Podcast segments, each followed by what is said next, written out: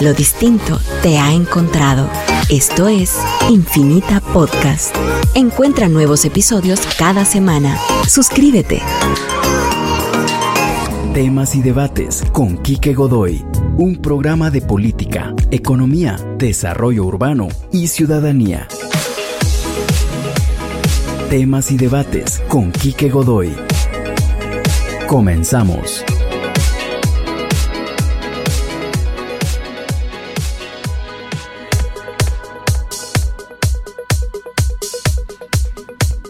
Te damos siempre infinitas gracias, Señor, por cada tarde, por cada bendición, por cada oportunidad que recibimos de ti.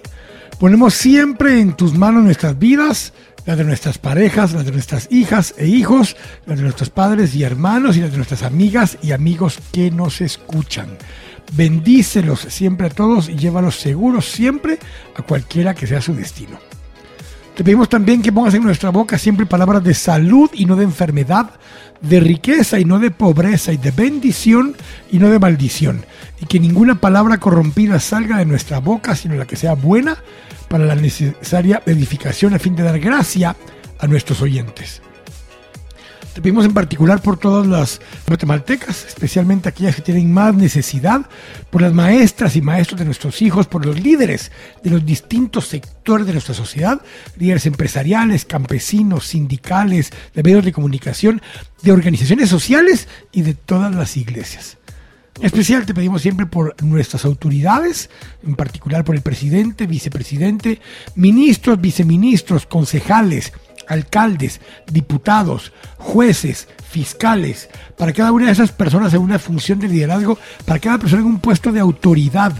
Te pedimos una bendición especial, mucha sabiduría, valentía, fortaleza y por sobre todas las cosas discernimiento, para que puedan tomar las decisiones que deben tomar. Buenas tardes, amigas y amigos, acá en Temas y Debates, aquí en Radio Infinita, de 5 a 7 de la tarde. Hoy estamos en el programa número 2216, aquí de Temas y Debates, ya en el acumulado, en el de esta nueva versión 2.0, programa número 63, 63, entrando en la semana 16 de estar acá ya de vuelta en, en Radio Infinita. Así que con esa bienvenida y dándole las gracias siempre por su audiencia, el pasamos al primer segmento. Noticias en 3, 2, 1. Nacional. 1. El Instituto Guatemalteco de Migración informó hoy que ha habilitado citas en línea para las personas que necesiten renovar su porte, pero la disposición se mantendrá luego de la emergencia por el coronavirus. 2. A pesar de las restricciones en las aglomeraciones para evitar el contagio de COVID-19, Joviel Acevedo confirmó que mañana los maestros llevarán a cabo una concentración en la Plaza de la Constitución para conmemorar el Día Internacional del Trabajo. 3. El alcalde de Villa Canales, Julio Marroquín, confirmó que hay tres casos de COVID-19 en su municipio. Anunció que sanitizará las calles y pidió a los vecinos quedarse en casa, respetar el toque de queda y mascarillas. Internacional. 1. El SDNY, que del Distrito Sur de Nueva York, acusó hoy al ex jefe de la Policía Nacional hondureña, Juan Carlos Bonilla Valladares, por tres cargos de narcotráfico. Es la misma fiscalía que acusó y sentenció al hermano del presidente Juan Orlando Hernández. 2. El primer ministro británico en su primera eh, eh, aparición en conferencia de prensa posterior a haber tenido el COVID-19 anunció hoy que el Reino Unido ha superado el pico de la epidemia, eh, lo cual no necesariamente quiere decir que ya empezó a bajar, solo están en el pico. Ahora está por ver si, se quedan allí en ese pico unos días, como le pasó a la ciudad de Nueva York, o si empieza a caer de una vez. 3. Presidente de El Salvador, Nayib Bukele, vetó hoy una iniciativa del Congreso que buscaba proteger los derechos humanos durante la cuarentena domiciliar obligatoria y que establecía multas para quienes se saltaran la medida. Esta discusión ha sido porque eh, asumen que las normas, las restricciones, el mandar a la a una carceleta a personas que violen el, el, toque de queda o las restricciones, atenta contra las libertades como la libertad de locomoción. 4. Primer ministro de Rusia, Mikhail Mishustin, confirma estar contagiado del COVID-19 y el país, o sea, Rusia, supera ya los 100.000 casos. 5. 30 millones de estadounidenses han solicitado beneficios de desempleo en las últimas seis semanas por la crisis del coronavirus. Ya llegó a un pico de, hace unas semanas, cuatro semanas. Van tres semanas seguidas que se piden menos eh, eh, pago de seguro de desempleo que la semana anterior. Ya llegamos a 30 millones de estadounidenses solicitando ese beneficio. Bolsa de Valores. El eh, Dow, el Standard Poor's y el eh, Nasdaq, los tres tuvieron relativamente bajas pequeñas. El, que menos bajó fue Nasdaq porque varios de los tecnológicos tuvieron subidas fuertes. Standard Poor's cayó 0.92, el Dow cayó 1.17 y el Nasdaq cayó 0.28. Dentro de las acciones que más ganaron dentro del Standard Poor's están empresas como Nielsen, como varias petroleras, las que habían caído hace unos días, ahora subieron. ¿Por qué? Porque dentro de los movimientos eh, de commodities principalmente, uno de los temas que subió eh, sustancialmente fue el petróleo, subió 4%. Hoy en el New York Mercantile Exchange el petróleo para junio cerró en 19.61. La gasolina sin plomo subió nuevamente y cerró en 75 centavos de dólar, o sea, subió 7.81%. Y em, las tecnológicas, Apple subió 2%, eh, Amazon, déjenme ver por acá, bueno, Microsoft subió 1%, Amazon subió 4.27% y Netflix subió 1.93%. Las tecnológicas, algunas de las de petróleo y principalmente em, esos sectores son los que más subieron el día de hoy, los que más perdieron. Está mm, cerveza. Y una cosa curiosa, uno de los productos que más subió sus ventas durante los últimos 60 días en Estados Unidos es la cerveza y el vino. No el whisky, no bebidas más sofisticadas. La cerveza y el vino subió entre 40 y 50% sus ventas en las últimas eh, semanas. Por así, por así dicen, esta es la generación que después va a decir que está, cuando sean adultos, va a ser la generación que está administrando el país, pues fue la generación que aprendió a estudiar con homeschooling a la par de alcohólicos. Bueno, esas son las noticias económicas para hoy. Deporte. La Liga de Fútbol Profesional de Francia proclamó al Paris Saint-Germain campeón debido a la suspensión del campeonato por el coronavirus y COVID-19. O sea, no van a reanudar el torneo, ya declararon campeón al Paris Saint-Germain eh, y es hay diferentes criterios que han seguido en Europa. Algunos países han cancelado el torneo sin declarar ganador. Así ha pasado en varios países de América también. Y en otros han declarado eh, ganador pero han declarado desierto al ganador y congelan los ascensos y descensos. Argentina hizo algo por el estilo, solo por eso se salvó el equipo de, de don Diego Armando Maradona, que iba de último lugar. Por esta disposición no hay descensos en Argentina, así están tomando decisiones diferentes países. Guatemala tiene las próximas 15 días más o menos para tomar decisión, eh, ya sea que se corra el torneo para finales de mayo, lo cual no va a suceder, no va a haber fútbol ni a puertas abiertas, estimo yo, durante el resto de este, este torneo. Y entonces tendrán que disponer eh, una cosa que ya había planteado la Federación de Guatemala, donde se declara desierto el torneo, no se declara campeón. Eh, total, así de por decreto ni lo queríamos, ¿verdad, Alex? No, así por decreto no lo queríamos, eh, pero se declaran a los tres que participarían en CONCACAF, que en este momento serían Municipal, Antigua y Comunicaciones, por ser el líder de la tabla acumulada. Clima. En este momento estamos en 24 grados centígrados. Eh, mire, se lo puedo, lo voy a dejar escrito aquí en la pared. Todos los días a esta hora estamos en 24 grados centígrados, literalmente, así que estamos en 24 grados centígrados en este momento. Eh, bueno, ayer llovió, en la noche decimos que había 80% de posibilidad de lluvia, llovió ayer. Para mañana le decimos que hay 50% de posibilidad de lluvia, 64% eh, de humedad relativa. La máxima mañana será de 27 grados centígrados, la mínima de 16.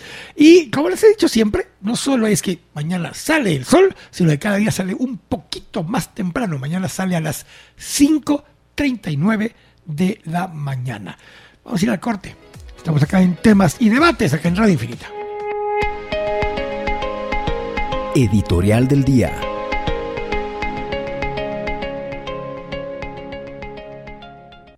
Estamos de regreso acá en temas y debates aquí en Radio Infinita y se le sigue dando vuelta al tema del 15-2020. De hecho, hoy en el Congreso de la República debiesen conocer técnicamente tres cosas. Uno, el veto presidencial que lleva de la mano una segunda cosa que es la iniciativa de ley que se envió eh, es la segunda. Y la tercera es la ampliación del estado de calamidad.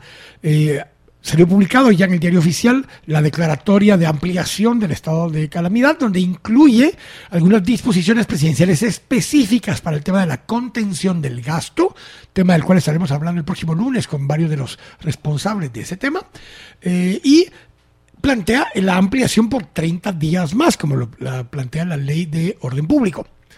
Entonces son las tres cosas que en principio debiera poder conocer, especialmente el último, la ampliación de la, del estado de calamidad, lo debe conocer el Congreso en los siguientes tres días después de que se emite. O sea, no tiene que ser hoy, puede ser mañana, puede ser todavía el día eh, sábado, en todo caso, para que cumplan con el periodo.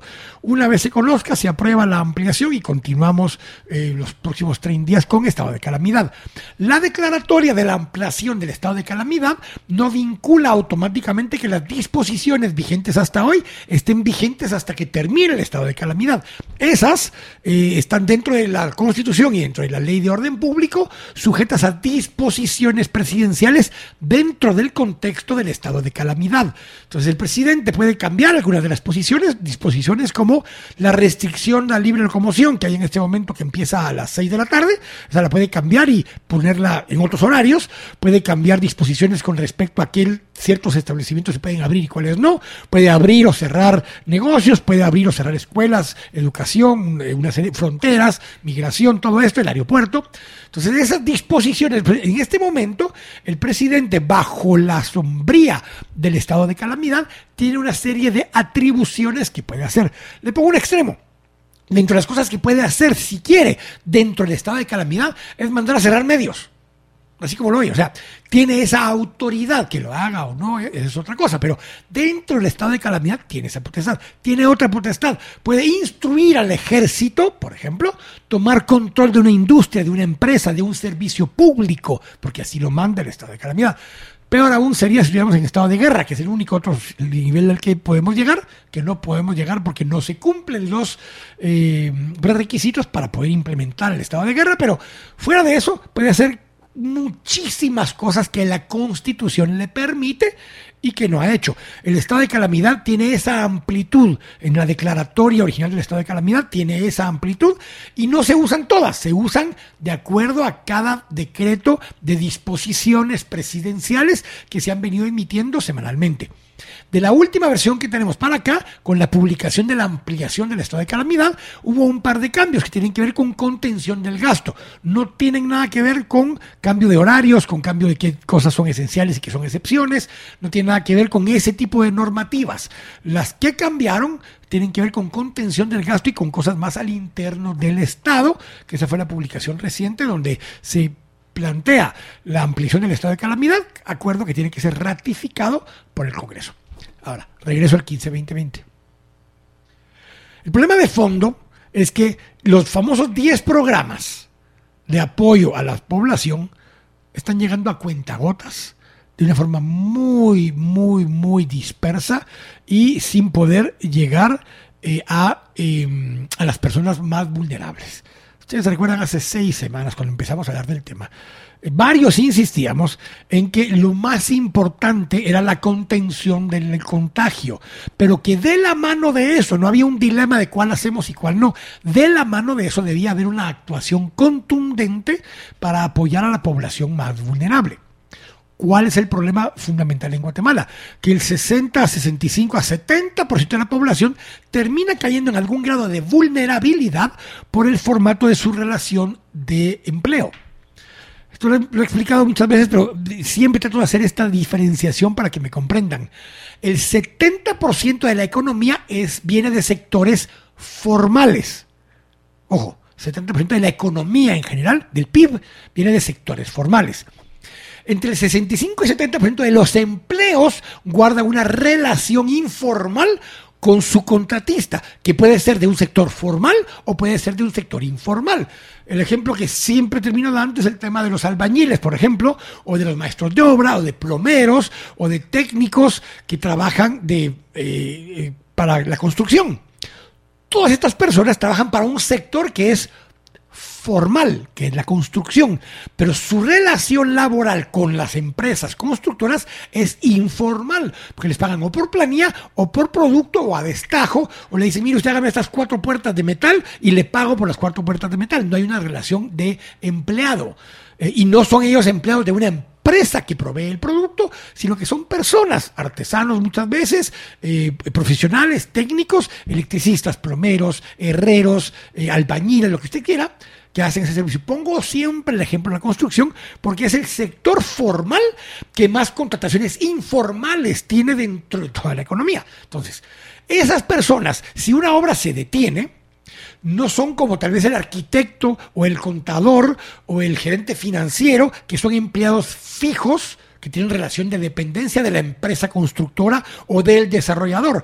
Son personas que se les contrata por producto, por proyecto, a destajo o por planilla, con lo que si no hay trabajo, no hay ingreso.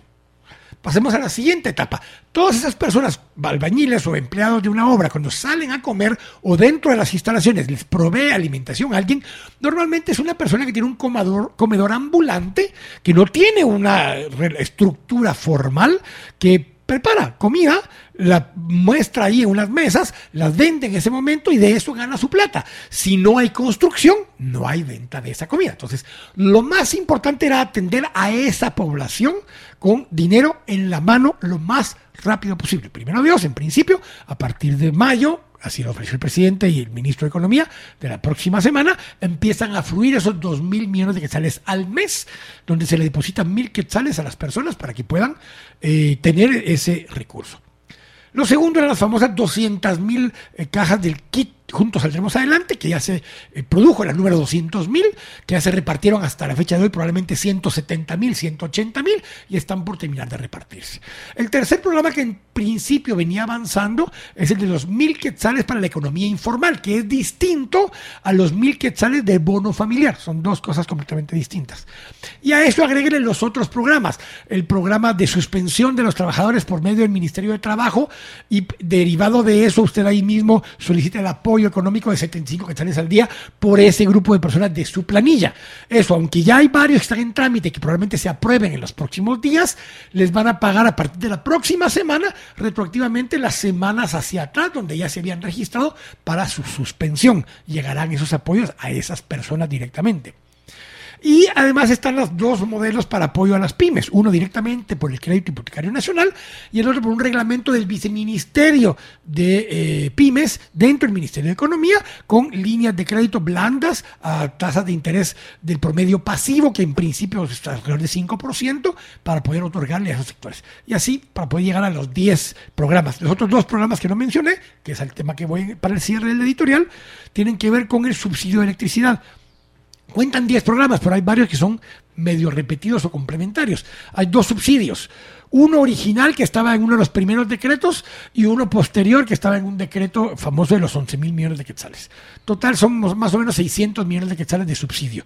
¿Y es para que Las personas que consumen abajo de 300 kilovatios al mes se les daría una tarifa social especial donde lo que sucede es que no es que se le deje de pagar a los proveedores de energía, no, lo paga el INDE por medio de ese aporte de 600 millones de quetzales. el INDE recibe el dinero y con ese dinero en la mano el INDE le paga la factura. En su factura lo que va a decir, si usted está dentro de ese rango, va a decir total potencia, total consumido, tantos kilovatios, eh, Total VAD, eh, IVA, tasa municipal, va a salir ahí hasta abajo, voy a inventar 300 quetzales. De eso va a decir subsidio del INDE, 100 quetzales. Entonces lo que usted paga son 200 y lo que el INDE le paga a la empresa eléctrica, si está aquí en el departamento de Guatemala, son 100 quetzales. Entonces el INDE paga 100, usted paga 200 y su tarifa se mantuvo más o menos baja o incluso más baja de lo que tenía antes.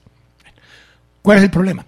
Esas medidas de subsidio entraron muy tarde muy tarde porque se aprobó la ley y ya habían pasado la factura de febrero que se pagaba en marzo, la factura de marzo que se pagaba en abril, ambas facturas pasaron, no había subsidio, pero además hubo más consumo y ahí se armó un relajo porque entonces hubo gente que se salió de la tarifa social original y es otro dilema. Bueno, pero venía el siguiente paquete.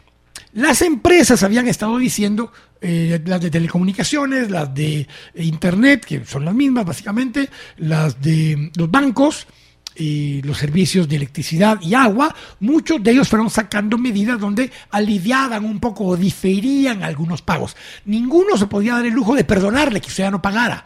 Pero muchos lo que dijeron fue, si usted de verdad no puede, puede acumular varios de estos y lo diluimos. Otros le decían, mire, si usted no puede y usted tenía un servicio que tenía 100 mega, pues está bien, le vamos a dejar el servicio básico de 5 mega, que es el básico mínimo, digamos, del triple play en una de las empresas, y usted tiene ese. Ah, es que no me alcanza para mi internet. Eh, pues sí, porque también, si lo que usted quiere es que le difieran el pago, en algunos casos podrá llegar a algún acuerdo con algún prestador de servicio. Si usted lo que quiere es no pagar, pero seguir teniendo el servicio de 100 mega, eh, tampoco. Sea, ahí es donde digo yo, tiene que haber límites. Entonces, y eso es lo que ya habían empezado a ofrecer las empresas.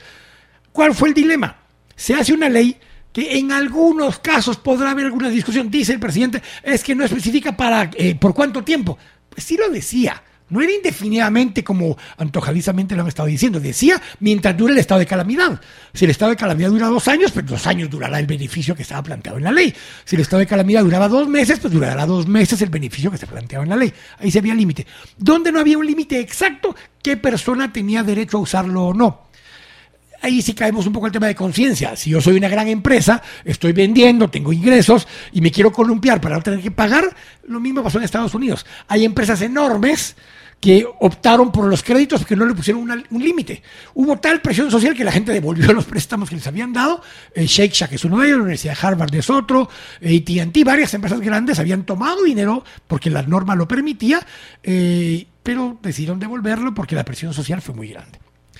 ¿Qué sucede hoy? Hay una argucia que algunos presidentes han empezado a entender que la podían usar y es que en la, en la ley de amparos, en la ley de materia de amparo, plantea una, una condición, digamos, particular. El artículo 163, dentro de las funciones de la CC, dice, corresponde a la Corte de Constitucionalidad inciso H, emitir opinión sobre la inconstitucionalidad de las leyes vetadas por el Ejecutivo alegando inconstitucionalidad. normalmente, si el presidente veta una ley con mayoría calificada, se pasa por encima del veto. Así de sencillo. Pero si el presidente argumenta y documenta que hay alguna inconstitucionalidad, de oficio tendría que remitirse a la CC para opinión de la CC si hay inconstitucionalidad o no. ¿Qué se logra de hecho con eso? Que no pueden sobreponer el veto de forma inmediata. Tendrían que ir a consulta, se tardarán un día, una hora, tres días, tres semanas, tres horas, no tengo la menor idea, la CC en devolver el expediente. Ahí fue donde fue el, el, brete, digamos, ahí fue donde metió el camión enfrente de la portería el presidente y dijo, miren, para efectos prácticos o aprueban la norma que yo mandé o no aprueban nada. Eso fue lo que dijo el presidente. Ahora, ¿Qué pueden hacer hoy los diputados? Pueden ir por eh, urgencia nacional con 107 votos y aprobar la ley que mandó el presidente con algunas enmiendas. Que cuando se aprueban las enmiendas, cuando se lee por artículos al final de la aprobación. Entonces ellos podrían entrar a conocerlo ahora, que de hecho puede ser que lo hagan, están ahí en el Congreso lo conocen, se aprueba por mayoría calificada de urgencia nacional y entran a la etapa de por artículos y ahí pueden aprobar por artículos tal como está y después ponen enmiendas. Y las enmiendas pueden alterar alguna parte de lo que estaba planteado en la ley original. ¿Cuál es la forma más rápida de darle beneficio a la población? Ir por aprobar la ley que el presidente mandó y meter las enmiendas que puedan. Si después de eso, con las enmiendas que no le gusten al presidente, lo vuelve a vetar el presidente, ya estamos jodidos esas son las dos alternativas. Entonces, si se quieren ir por hacerlo lo más rápido posible, tendrán que ir por aprobar la ley que el presidente envió, hacer las enmiendas que logren acordar y que tengan entendido que el presidente no va a volver a vetar, y ahí sí lo pueden sacar hoy mismo. Y se manda a publicar, si no mañana, pasado mañana. Ese es el concepto. Ahí es donde estamos. ¿Quién tiene razón? Ninguno de los dos. O los dos, como usted lo quiera ver. Lo que sí es inaceptable es que se haya tardado tantas semanas el presidente para vetarlo, porque si esta discusión lo hubiéramos tenido hace tres semanas cuando lo recibió, pues ya hace dos semanas y media ya hubiera habido un recibo de por medio y esto ya se hubiera pasado. Pero ese es el dilema. No estamos pensando en la población, sino que estamos pensando en intereses, primero económicos particulares y segundo en políticos. Pues no se vale.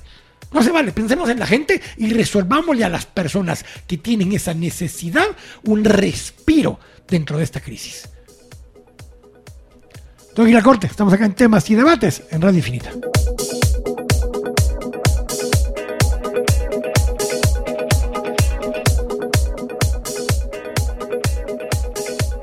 Estamos de regreso acá en temas y debates acá en Radio Infinita y lo estábamos conversando ya en las últimas semanas, lo hablamos un poco ayer desde otra perspectiva y eh, la semana pasada hablamos con Ben Sibulka, hablamos con Alexis Canawi, con varios eh, emprendedores o asesores o acompañantes de emprendedores para tener conceptos de innovación y demás en estos momentos del nuevo normal. Y ahora me acompaña en línea eh, Mario López. Mario es eh, de la Asociación de Gerentes de Guatemala, gerente de la Asociación de Gerentes de Guatemala. Vamos a conversar con Mario un par de segmentos porque eh, yo quiero hacer esta aclaración desde el inicio. El programa entero se va a tratar de esto. Después de Mario López viene Mario Morales, que es director de estrategia e innovación de Ernst Young. Y eh, después de eso viene Marco Cruz, que es asesor de desarrollo empresarial en emprendimiento e innovación. Y cerramos estas eh, entrevistas con Estuardo Ligorría, de Telus. Porque parte de lo que estamos planteando, y quiero hacer esta aclaración del principio para que no sea ese el debate con nuestros oyentes, es lo que vamos a hablar hoy no es porque mañana se vayan a abrir empresas. Algún día, en algún momento se van a volver a abrir las empresas. Lo que queremos plantear es cómo se deben preparar, uno, las empresas, de eso vamos a hablar con Mario López principalmente y también con Mario Morales, pero cómo se deben preparar también los empleados, incluso los despedidos que tienen que relanzarse ahora como profesionales eh, eh, de libre competencia o cualquiera de las alternativas para ese nuevo normal, para el futuro que viene hago la aclaración. No es porque estemos presionando ni diciendo que mañana abran, no. Yo considero que de hecho vamos a pasar casi todo el mes de mayo cerrados todavía, pero es un tiempo para reinventarnos. Así que Mario, buenas tardes, ¿cómo estás? Pues muy bien, gracias, Kike. Muchísimas gracias por tenerme en el programa. No, al contrario, y cabalmente contigo, porque tú representas dos, realmente representas a los gerentes, pero los gerentes son parte de empresas. Entonces yo quería contigo hablar un poco de las dos perspectivas. Uno, ¿Qué debiera estar tomando en cuenta un gerente? La gente que está a cargo, liderando empresas, pequeña, mediana, grande, enorme, multinacional, en estos momentos, porque yo lo explicaba ayer, Mario, esto es algo tan distinto que nadie es experto en esto. O sea, todos estamos partiendo de cero. Entonces, igual puede ser alguien que tiene tres meses de estar de gerente que alguien que tiene 20 años de estar de gerente, porque esto, una experiencia como esta, jamás la hemos visto. Hablemos qué tipo de cosas un gerente que está en una empresa debe empezar a evaluar, a considerar, para empezar a prepararse para volver a salir al mercado? Bueno, lo primero que estamos claros aquí que es de que definitivamente esto es como que fuera una carrera de carros, donde habían carros grandes, pequeños, todos a diferentes velocidades, y todos estamos en la meta listos para salir. o en los pits, parqueados en el parqueo todavía. Sí, y lo simpático es que cuando levanten esa bandera todos vamos a correr, pero lo simpático es que la pista cambió ya no es una pista de carreras, ahora es una pista de 4x4. Entonces los grandes, si no tienen esa habilidad de maniobrar en el nuevo normal, van a chocar. Y los pequeños, posiblemente que son más ágiles y más creativos, son los que van a poder crecer. Entonces, ¿qué es lo que van a tener que prepararse? Definitivamente el mundo se cambió y eso lo que va a generar es que ahora los gerentes se tienen que preparar en lo que llamamos competencias blandas, que son todas aquellas que no van amarradas a una técnica o a un producto diría de que las cinco competencias más importantes que un gerente tiene que desarrollar ahorita son, lo número uno, creatividad, flexibilidad, manejo del cambio, pero ahora con eh, el reto más grande que hay ahorita con los gerentes es de que tienen que maniobrar sobre un incierto. El cuarto es comunicación. ¿Cómo vamos a manejar comunicación? Y el quinto es el manejo de, eh, diría que el, y es una competencia súper bonita, manejo de escenarios. Porque más nos vamos a tardar en planificar algo que posiblemente lo tengamos que modificar para nuevo cambiar. pero vayamos uno por uno para que des un poco más de detalle en cada uno, porque creo que es importante. Estas reglas se aplican para un gerente de una empresa con 10 empleados o una empresa con 1000 empleados. O sea, el tamaño de la empresa no importa en estos momentos porque las condiciones cambiaron para todos. Es correcto. Hoy por hoy, eh, yo digo, todos, de nuevo, todos estamos en los pits listos para salir. Empecemos otra vez con el número uno. Empecemos otra vez con tu punto número uno para que lo expliques un poco más. Tenemos dos segmentos así que podemos desarrollar un poco más, porque quiero que la gente, eh, mira, eh, la gente está ansiosa porque no tiene información. Googlean un montón de cosas, ven un montón de información, pero todos los días te sale información nueva. Las cinco características o, temas importantes que diste me parecen geniales. Elaboremos cada una. Empecemos por la primera. Bueno, una de las primeras es creatividad. Ahorita lo que estamos claros, es, y es una frase que me encanta, dice que sabes cuál es la forma más rápida de poder, o la más eficiente para decir el futuro, es escribiéndolo. Entonces, creatividad lo que significa es que tengo que estar súper pendiente de nuestros consumidores, ver cómo se está moviendo ese comportamiento del nuevo normal, el tema de distanciamiento social, el tema de digital, el tema de tecnología. ¿Cómo mi producto o mi empresa va a poder modificar su propuesta de valor para adecuarse a ese nuevo? Y ahí tenemos que estar claros de que las reglas están escritas. Entonces, creatividad es una de las de estas. Actividad para el cambio. Todo lo que me trajo aquí no me lleva al siguiente nivel. Entonces, todo ese cambio que estamos buscando constante puede ser la ventaja competitiva que te haga ganar o el ancla que haga hundir tu barco. Ese es el segundo que tenemos. El tercero que hablábamos era un tema de, y quería que, esta es una expresión que quiero que todos recuerden, actitud mata currículum ahorita no todo lo que me estudié, todo lo que me saqué las maestrías, todo lo que tenía experiencia que me hizo exitoso, no me va a predecir el futuro. Entonces, las actitudes que nosotros buscamos tienen que ser las de aprendizaje, las de agilidad, la de toma de decisiones. Estábamos hablando que el cuarto, que es una, voy en desorden, pero el cuarto era un tema de manejo de escenarios. Eh, esto es la pan de cada día ahora con el flujo. Si antes yo revisaba mis flujos de caja cada mes, ahora lo estoy revisando cada día. ¿Por qué? Porque los clientes no están pagando y por ende yo tengo que ver cómo me apalanco con los proveedores, tengo que pagar la planilla y tenemos que manejar ese modelo de ansiedad. Y el quinto que platificábamos es de que los, yo quiero que estén bien claros todos sus oyentes, hoy estamos definiendo el alma de las empresas.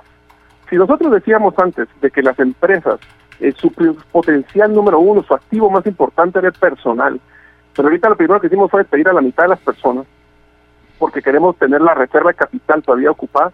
Estamos siendo incongruentes con nuestra cultura. Y ahí eh, Estuardo Ligorrea te va a mencionar esto posiblemente el tema de cultura. Es el último en, la línea cabalmente cómo se va a transformar ese modelo, ajá. O sea, ya hoy por hoy la cultura organizacional cambió porque ahora sí somos, tenemos que ser congruentes en nuestra cultura organizacional. Si decíamos que el capital humano era lo primero, demostrémoslo. Hagamos luchas. Yo he visto empresas súper creativas que están inclusive los gerentes eh, aportando un porcentaje de su salario con tal de no despedir personas. Hay otras personas que están teniendo, sí, el tema de suspensión laboral, que es lo que estabas mencionando en el segmento anterior. Porque estamos con la expectativa de postergar lo más posible el tener que prescindir. A mí me gusta mucho la expresión que me dijo uno de mis socios, que es, yo voy a hacer todo lo posible para no despedir, tampoco voy a poder tener todos los salarios máximos. Hay gente que está hasta 50% de descuento de descuento de que están descontando su salario, pero tiene gasolina. Sí. Al, siguiendo la analogía del carro. Sí. Si tú tienes un carro y está manejando una inercia a 100 kilómetros por hora y te metieron freno de mano y bajó a 10, la cosa es que no se pare. Porque si se para ese carro, posiblemente o no lo logras arrancar o va a costar demasiada energía eléctrica y gasolina. Lo mismo va a hacer con las empresas. Lo que queremos es que las personas, aunque ganen poco, aunque sea el salario mínimo, pero que ganen algo y eso mantenerlo, todo siendo el equipo. Y tienes empresas, dentro de las cinco que dijiste, en este último, cuando estamos hablando, es de comunicación. Tú hablabas del tema de comunicación. Si ve importante comunicación circular y esa famosa comunicación 360. ¿Por qué? Tienes que poder comunicarte. Si eres el gerente, no el dueño, eres el gerente, tienes que poder hablarlo con los dueños, con los accionistas, con los socios, para poder explicar dentro de lo poco que se puede manejar de escenarios, cuál es la perspectiva real, para dónde vamos, qué es lo que lo posible, qué es lo no posible. Segundo, como tú decías, con los empleados, o sea, sentarte con la gente, tal vez ahora no es sentarte, sino que por un Zoom, por un WhatsApp call, con lo que sea, hablar con la gente. Lo, lo que más tiene de temor mucha gente ahorita que es empleada en algunas empresas y que tal vez están cerradas porque no eran esencial ni excepción, no saben qué está pasando, esperan en la quincena a ver si de repente les van a pagar o no les van a pagar, o si algo les van a pagar. Y tercero, tus clientes, que sepan cuál es el estándar. O sea, ese tu círculo de comunicación del que hablabas, profundicemos un poco más en eso, porque dentro, todas son fundamentales, pero el tema de comunicación para hacer ver el alma de la empresa, para mí se vuelve fundamental. Y te diría de que ahorita muchas de las cosas que quisiera recalcar con el tema de comunicación, y lo dijiste muy bien, es el tema de los clientes. Sí. Muchas empresas están cerradas, pero eso no significa que tu cliente no debería estar recordando por qué es que te compra a ti. Ahorita es el momento de recalcar tu expertise, que seas el experto y que cuál es el, el dolor, el pain point que le llaman a tus clientes que tú puedas solventar con tu, con tu producto. Hemos visto casos creativos, muy creativos, de, resolución de esto. Ejemplo clásico es el tema de los, de los gimnasios que ahora están haciendo eh, clases en línea o en el caso de algunos doctores que están haciendo telemedicina. Bueno, nosotros en el caso de, Delfines, que es realmente gimnasio, eh, tenemos dos fines de mes consecutivos que le comunicamos a nuestros clientes que no se les iba a cobrar ni a evitar el cobro automático que se les hacía, que se les provee información y clases en línea y todo lo que tú estás explicando, pero además se les dice, los que habían comprado paquetes que tenían temporalidad, el tiempo no ha corrido. Cuando logremos abrir nuevamente, estará disponible su tiempo de vuelta. O sea, el poder decirles cualquier cosa, pero digamos explicarles cuál es el estatus o decirles, mire, ya ordené que no se debite y demás, te sorprendería. Tenemos clientes que han llamado a decir, mire, debíteme, de todos modos, si tengo recursos, quiero ayudar. Te pasa de todo, te pasa de todo. Buenísimo, pero regresamos a cosa, recuerda, nosotros ahorita, y te voy a, les voy a pedir un gran favor a los oyentes, si van a comunicarse, les voy a dar una recomendación que me ha ayudado muchísimo a los, a los socios de la GG si van a comunicar, ustedes tienen que comunicar a su cliente dos cosas. Cómo ustedes le ayudan a sobrevivir esta crisis y cómo le van a ayudar a prosperar después de la crisis. Esos dos mensajes son los más importantes que ustedes deben de comunicar ahorita. ¿Por qué? Es un momento emocional, Kike. Ahorita vamos, vamos a hablar en seis meses, un año, lo recuerdo de las historias de cuando estuviste en la crisis del coronavirus. ¿Por qué quieren ustedes que se recuerden los clientes de ustedes? ¿Porque les ayudaron o porque, por ejemplo, y ahí va una expresión que me gusta decir, hay que aprovechar oportunidades, pero no ser aprovechado. O se aprovecharon del cliente. Eh, el ejemplo de esto son los clásicos, son las aerolíneas. En las aerolíneas están algunas que inmediatamente devolvieron el dinero. Yo tuve un caso de cancelar un viaje y esa, esa aerolínea que me va a devolver el dinero, yo voy a viajar con ellos. Tengo otra que me está diciendo que tal vez me va a dar un voucher, no viajo con ellos. Entonces, ese mensaje de sobrevivir, no, no nosotros, el cliente, nosotros cómo sobrevivir, y cómo prosperar son las empresas de los cuales los clientes se van a acordar. Mario, tengo que ir al corte, pero te voy a hacer énfasis en este tema ahorita, porque normalmente en ese afán, en ese terror de sobrevivencia financiera, dices, yo ahorita cobro lo que pueda y ahí les me arreglo con el cliente. Ese cliente va a tomar nota, como decía que hay meme de Pablo Escobar, pero vos está apuntando ahí y dijo, ah, ok, ya lo anoté. El primer momento de oportunidad que tenga, se va no vuelve a regresar y lo que él va a decir de tu empresa afuera te destruye para, para siempre.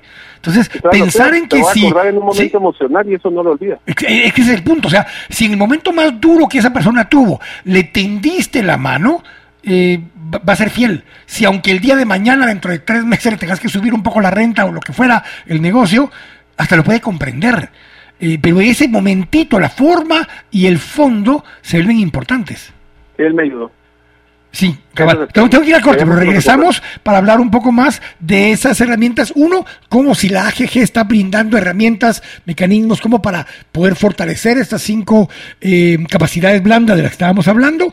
Eh, y dos, para poder entender un poco también cómo los profesionales, los gerentes, podemos digamos, formarnos mejor, dónde y qué podemos documentarnos mejor para tomar mejores decisiones. Voy al corte y seguimos, Mario. Estamos acá en temas y debates en Radio Infinita.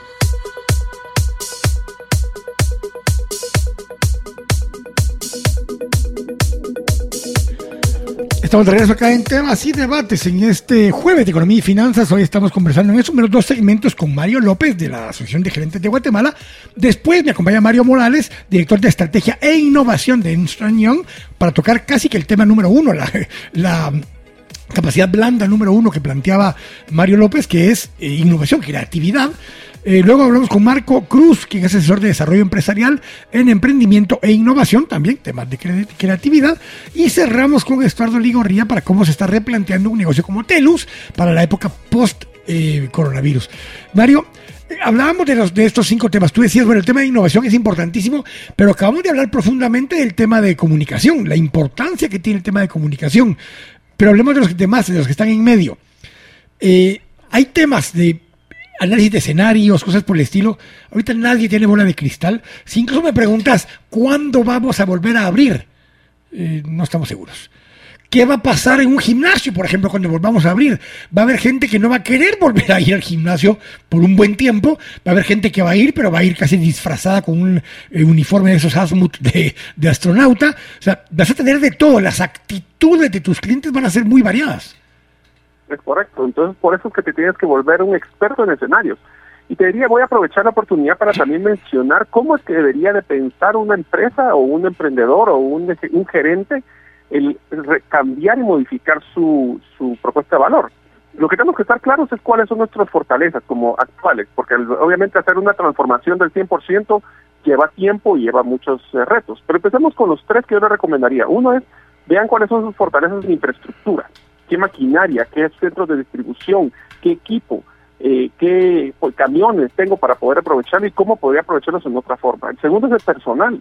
Qué habilidades blandas tienen en sus equipos, son innovadores, son creativos, son ágiles, eh, qué tipo de conocimiento tienen, cuál es el mix que tienen, antes el mix de los expertos es el mejor, y el otro es qué intangibles tienen, redes, qué redes de comunicación tienen, usted tiene acceso a varios grupos, como en el caso de la GG, por ejemplo, que tenemos eh, eh, más de 1.600 colaboradores, perdón, asociados, qué patentes, qué productos, y agarren todo ese mix, y ahora hablemos de escenarios, ¿Cómo puedo yo, si pasa esto, qué debe de suceder en esto y esto y esto? Hablemos de flujo de caja, hablemos de que qué pasa si se extiende seis meses el, toque queda. ¿Qué debería, ¿Cómo debería transformar eso? ¿Puedo pasarme un modelo digital? ¿Puedo proveerle servicios a alguien que está en digital? Eh, hay, muchos casos, ejemplos que me encantan. Te voy a poner uno que me encantó en Argentina, es una empresa que se llama Evaluados, que era una empresa de software que se dedicaba a hacer CRM y ERP. Ahorita nadie está comprando eso y lo que hizo fue transformar su producto y ahora lo que está haciendo son exámenes que se autoevalúen para universidades. O sea, el, teniendo la misma capacidad instalada, infraestructura y conocimiento, cambió su modelo de negocio. Entonces, el escenario es, si no pasa esto, tenemos que buscar en las otras blandas, como la de innovación y en la creatividad, eh, ese tipo de situaciones donde yo cambio mi modelo de negocio, pero utilizando mi fortaleza. Porque no puedo cambiar el carro, pero también le puedo poner un bueno, tenés, tenés, casos y cosas, ¿verdad? Eh, como diría don Arnulfo allá en otra radio.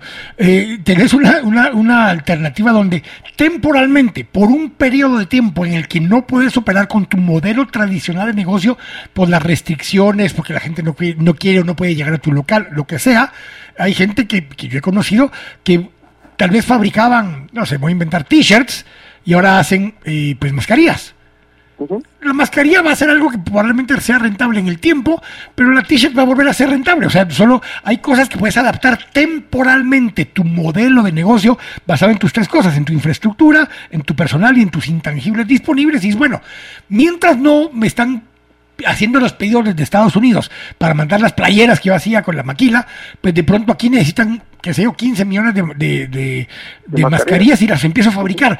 Ese tipo de cosas que pueden ser temporales nada más, Mario. No, el, el modelo puede ser un modelo temporal mientras dura el cierre y algunas de esas cosas pueden prevalecer si fue rentable y es rentable a largo plazo y otras que cuando regrese tu modelo normal de negocio, regresas al modelo original.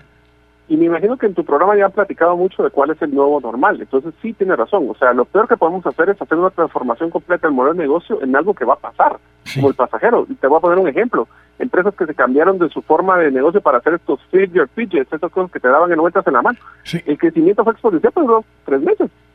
¿Cuánto va a durar las mascarillas? Entonces sí hay un fondo de, de eso. Ahora, estemos claros, sí, y te voy a poner el ejemplo de la Asociación de Gerentes.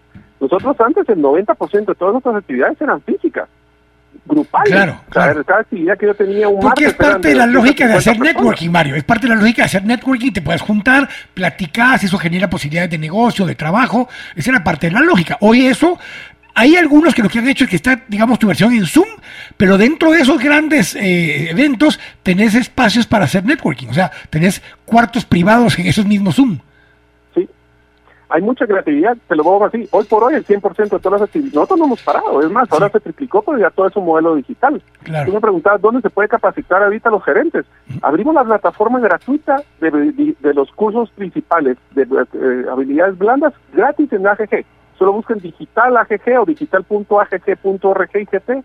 Ahí van a encontrar más de 12 cursos de inteligencia emocional.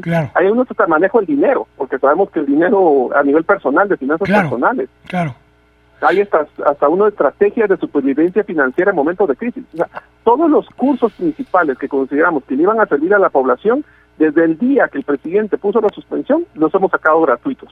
¿Por qué? Porque yo quiero apostarle al valor primero. Si la gente encuentra valor en mi propuesta de valor, después van a ser socios. Ahorita no tienen plata, no importa, pero sí quiero que vean que la GG en los momentos más difíciles aportó a la población guatemalteca. Hay un tema que tocaste ahí acerca no solo de inteligencia emocional, pero de tranquilidad del gerente.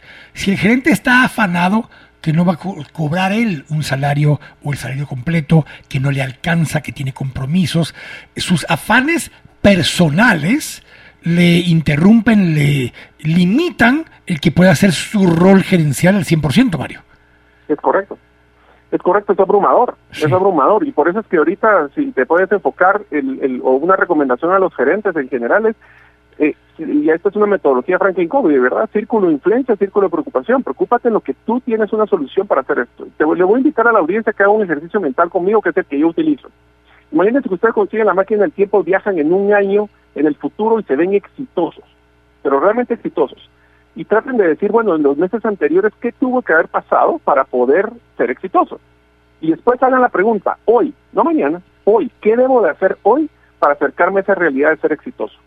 Entonces, eso te ayuda a enfocar, porque es abrumador, o sea, desde el tema de cuántas personas nuevas casos de están enfermos del coronavirus, hasta temas del flujo de caja, hasta el proveedor que me está llamando. Pero si te enfocas hacia, hacia el modelo defensivo, no vas a tomar las decisiones para poder sobrevivir y prosperar después en el futuro. Entonces, hacen ejercicio, van a ver cómo les funciona. A mí me sirve muchísimo dentro de ese esquema, hablábamos de esos como tres círculos eh, en el entorno, o tres eh, actores, o tres espacios alrededor tuyo. Uno, si eres gerente de una empresa donde no eres el dueño, sino que hay accionistas y hay gente a quien tienes que responder, ese, ese círculo inicial tiene que tener claro expectativas de si van a haber dividendos, si van a haber utilidades, si van a tener que poner plata para que el modelo de negocio siga funcionando. Y, y como muchas veces eso no está claro, ¿Cómo le recomiendas tú a estos gerentes que puedan tener esa comunicación más permanente con sus stakeholders, especialmente en este caso con los dueños o, directores de la empresa? Mira, lo primero que tenemos que estar claros es de que no podemos vender algo que no sabemos. Y eso es bien importante, especialmente cuando hables con tus accionistas y especialmente cuando hables con tus colaboradores. Si no sabes el futuro, no trates de vender el futuro, pero trata de vender las acciones que estás tomando inmediatas donde hay que hacer una apuesta. La gente sabe que nadie tiene la bola de cristal. Lo que tenemos que hacer es, y esto es un modelo tipo, tipo prototipo de, de design thinking, es, ok, yo tengo una apuesta y hay que tomar riesgos. Esa es la otra competencia que te dice, que nos hacía falta, que es el tema de manejo del cambio y el manejo de riesgo. Como no sabemos el futuro, mejor si lo empezamos a escribir, escuchando constantemente al consumidor, enfocado a tomar una apuesta hay que apostarle y hay que tener, no tener miedo a cometer errores, porque hoy por hoy, como no sabemos cuál es el futuro, apuéstale algo. Toma la decisión y lo que buscan las personas es convicción, es claridad de que si esta es mejor apuesta, vamos a apostar y si no le pegamos, pues entonces aprendamos, hacemos los ajustes y sigamos adelante. Lo que no puede existir es duda, lo que no puede existir es miedo, lo que no puede existir en una comunicación es el análisis parálisis. Ahorita hay que apostarle y tirarse al agua. Si le pegaste, pues qué bien. Y si no le pegaste, ¿qué te falló? Aprende de nuevo y vamos para adelante. Dentro de todo esto, el siguiente grupo que, que hablábamos es, ok, los empleados, los colaboradores, la gente que está a tu alrededor cómo se comunican, cosas desde como tomar una decisión como la suspensión hasta llegar a acuerdos para que por una temporalidad, o sea, mientras dure el estado de calamidad o la temporalidad que se ponga, una reducción general de salarios, a veces todos el mismo porcentaje, a veces unos sectores menos y otros más, para poder eh, que los que más puedan colaborar, colaboran con los que menos tienen. Eh, ¿Cómo esas herramientas de comunicar adecuadamente, especialmente en épocas que no podés necesariamente tener reunión eh, cara a cara?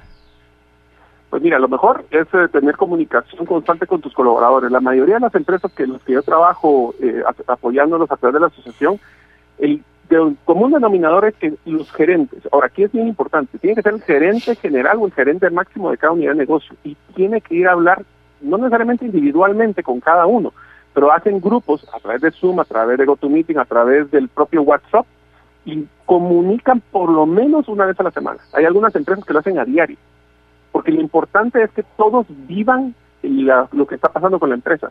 Lo peor que puede pasar en una institución es que sean los empleados y los gerentes. No, aquí somos todos un equipo. Y si la empresa sale adelante, que es un grupo de personas que están manejándola, si todos salen adelante o todos vamos a hundirlos.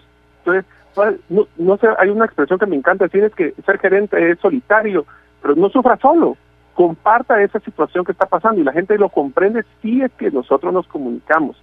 Vuelvan los partícipes, el 80% de nuestros asociados son pymes y ellos tienen que hablar directamente con todos en una forma dinámica y sea y otra cosa que, que es muy importante es comunicación asertiva.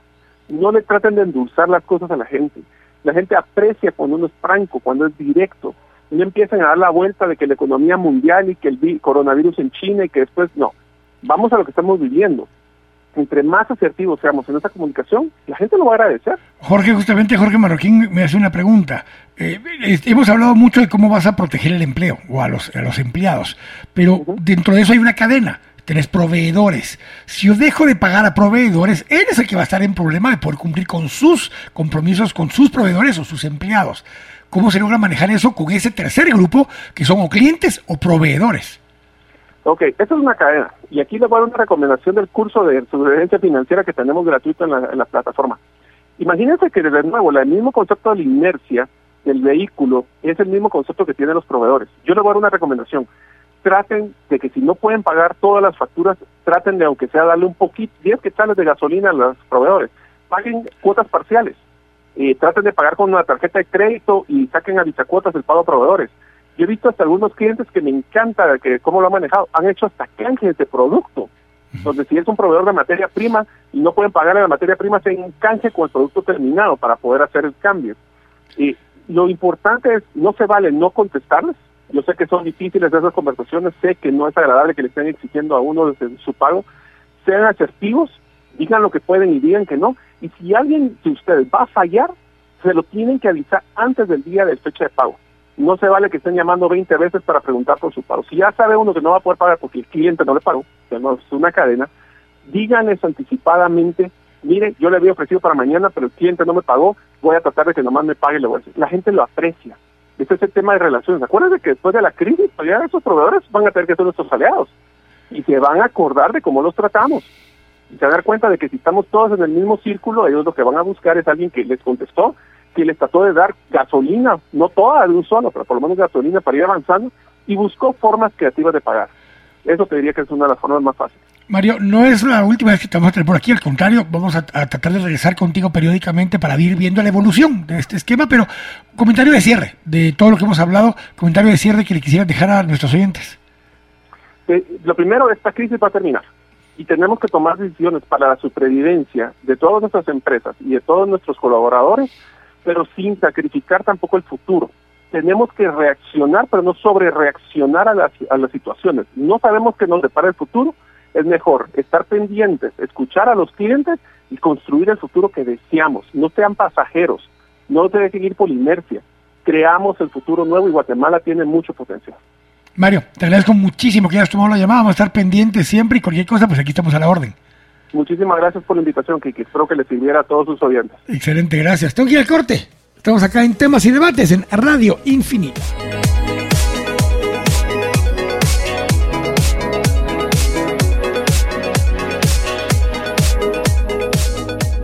Estamos de regreso acá en temas y debates aquí en Radio Infinita. Estamos conversando acerca de estos eh, temas interesantes. De hecho, nuestro siguiente invitado, que es Mario Morales, él es director de estrategia e innovación de Ernst Young. Él está en Costa Rica, vamos a hablar con él eh, por la vía del WhatsApp, por el teléfono. Pero él escribió una columna, que de hecho ya le estoy pidiendo por ahí a doña Natalia que me haga favor de subirla a nuestra página de, mm, de temas y debates para que usted pueda tener la, columna que le escribió. Eh, y ahorita vamos a conversar con él. Eh, pero la, columna dice, la columna la publicó el 7 de abril, hace unos días. Eh, dice coronavirus, las 4 R. la innovadora fórmula para que las empresas sobrevivan al COVID-19. Entonces vamos a conversar ya ahorita en unos segundos, ya lo está comunicando ahí don don Alex, vamos a conversar con Mario. Mario es director de estrategia e innovación de Ernst Young y en esta columna él explica este concepto de las cuatro R's. Vamos a conversar con él para ver qué significa esto y cómo esto lo podemos internalizar y usar nosotros eh, para nuestros negocios. Para, lo que hablábamos con Mario López es un poco un concepto de una apoyo a los gerentes. Un gerente de una pequeña microempresa hasta un gerente de una gran empresa enorme, las eh, cualidades, las, capacidades blandas de las que hablaba eh, Mario, eh, tienen que ver con habilidades para poder relacionarse al interno, al externo, en su círculo, su 360 que tiene uno alrededor. Entonces, conversar acerca de estos temas, lo que pretendemos en días como hoy es darnos herramientas, darnos un poco más de tranquilidad, guía, dirección y especialmente herramientas para poder salir adelante con estos distintos temas. Eh, dentro de los temas que plantea eh, Mario eh, Morales en esto de las cuatro R's, dice que es una estrategia para navegar la crisis y habla de reaccionar, rebotar, resiliencia y reinventar. Reacción, resiliencia, rebote y reinvención. Todos los temas de los que habla eh, Mario en esta columna que está en Prensa Libre, para que ustedes lo puedan, eh, lo puedan ver, eh, lo puedan leer, pero ahorita nos va a acompañar ya Mario en un segundito. Ya Alex está terminando de hacer la conexión con Mario por, por la vía digital para que nos pueda compartir de esto. Pero lo importante de este tema es entender, lo importante de esto es entender que mm, Déjenme ver. Dice que se nos fue el, audio en el Facebook. Eh, joven, no sé si apachaste ahí algo en lo que estaba tratando Alex de, de, conectar nuestra llamada. Que se fue el, audio de Facebook. Ya lo subió, dice, ya le puso el, audio de Facebook. Ahí me confirma alguien de los que me escribió. Me escribió Estuardo, me escribió Diego, me escribió César, todos me escribieron que no había audio. Si alguno de todos me puede contestar si ya tienen audio otra vez ahí en Facebook Live. Eh, sí, igual me dicen todos, me dicen todavía no oigo no oigo. Eh, algunos le pueden poner volumen a su equipo, no, son mentiras. Sí, tenía, sí le había hecho algo aquí a eh, Alex. Eh, bueno, esperamos que ya lo tenga de regreso. ya, ya me dijeron, ok. Mario, no, no está Mario, Alex, todavía no. Ya, no, no le contesta, dice don, don Alex. la importancia de, los, de las cuatro R's es compro entender que uno lo que, con lo que cerró Mario López, el gerente de la Asociación de Gerentes de Guatemala. Mario nos dice esto va a terminar en algún momento dado. Lo importante en estos momentos, yo cuando hablo con algunos, como en las primeras dos, tres, cuatro semanas que fue de todos estos cierres, la gente lo tomó como un relax, casi como una desconexión, como un proceso de, bueno, no puedo hacer nada, aquí me siento a esperar a ver qué va a pasar, porque podía ser un tiempo relativamente corto. Sin embargo, conforme nos damos tiempo, me cuenta que el mal, tenemos que poder empezar a pensar qué va a pasar después. Y no es tanto que por haber cerrado las cosas van a cambiar. No.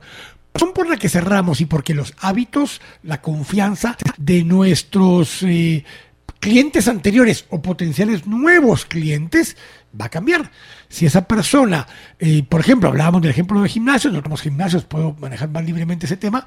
Si en un gimnasio, yo les hago una, si usted tiene sus hijos que no están en colegio, como todo, dice la director, y ya puede venir mañana. Hay papás que no van a mandar al patojo al colegio ¿Por qué? Porque no se sienten cómodos de que el patojo pueda ir y se pueda contagiar. Em, lo mismo ir, digamos, uno a un gimnasio. Si a mí me dicen, miren, mañana ya puedes llegar, eh, ¿qué van a tener ahí para que yo esté cómodo de que no me voy a contagiar, que no me voy a enfermar, que no va a haber alguien ahí que esté tosiendo encima mío, que tal cosa? ¿Qué pasos va a tomar usted para que yo recupere la confianza de querer llegar? Entonces, no es simplemente cerramos porque eh, que se hubo un huracán y por tres días tuvimos que cerrar y después del huracán todo volvimos a abrir y todo está como siempre. No, todo cambió. Y todo cambió en particular, uno, porque las necesidades de nuestros clientes cambiaron. Las preocupaciones de nuestros clientes cambiaron. Y conforme cambian las preocupaciones de nuestros clientes, tiene que poder cambiar la forma en que atendemos la preocupación del cliente. Hay preocupaciones que van a pasar. Hay preocupaciones que no van a, permanecer para siempre, sino que van a suceder en un periodo de tiempo relativamente corto y conforme la gente se sienta más en confianza, conforme haya una vacuna en su momento, conforme vea que las decisiones que tomamos dentro de nuestra empresa, negocio, lo que sea, son agradables o son cómodas o le dan confianza de que no se va a contagiar, la gente va a regresar. La gente va a regresar poco a poco. Por ejemplo, la gente tiene el supermercado no va igual que antes, algunos van con guantes, unos van con su traje casi de Asmut para poder entrar al supermercado, pero hay diferentes formas. Entonces, lo que es seguro son dos cosas. Uno, esto va a terminar en algún momento dado, y el cierre, por ejemplo. Pero dos, las cosas no van a ser como eran antes del cierre, porque no es como que fue un huracán y después del huracán volvimos a abrir todos y ya está. No, esto, los hábitos y las condiciones incluso sensoriales mentales de nuestros clientes cambiaron por completo y de nuestros empleados. Pero ahora sí ya tengo a Mario en línea, ya estaba hablando yo un poquito acerca de las cuatro R del artículo que publicó Mario cabalmente hace tres semanas ya eh, en Prensa Libre. Y Mario es, como les decía, director de estrategia e innovación de Ernst Young. Mario, buenas tardes, ¿cómo estás? No, espérame, espérame, espérame, espérame. Ahí lo tiene don Alex, pero no logramos que saliera el audio. Ahora sí, Mario.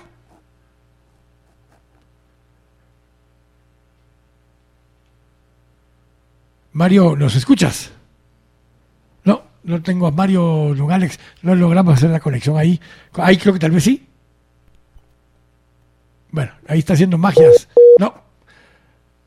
Eh, Mario, ¿nos escuchas? ¿Aló? ¿Aló? Buenas tardes.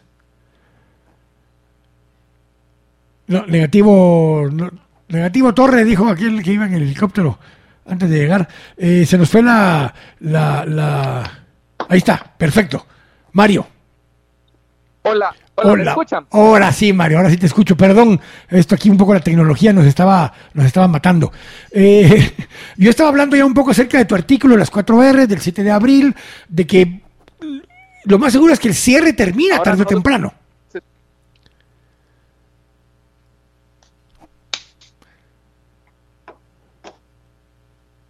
¿Me escuchas ahí, Mario? Cuéntanos un poco acerca de este tu artículo de las cuatro R's y por qué consideras tú que esas son una materia importante para los gerentes y los eh, eh, dueños de empresas.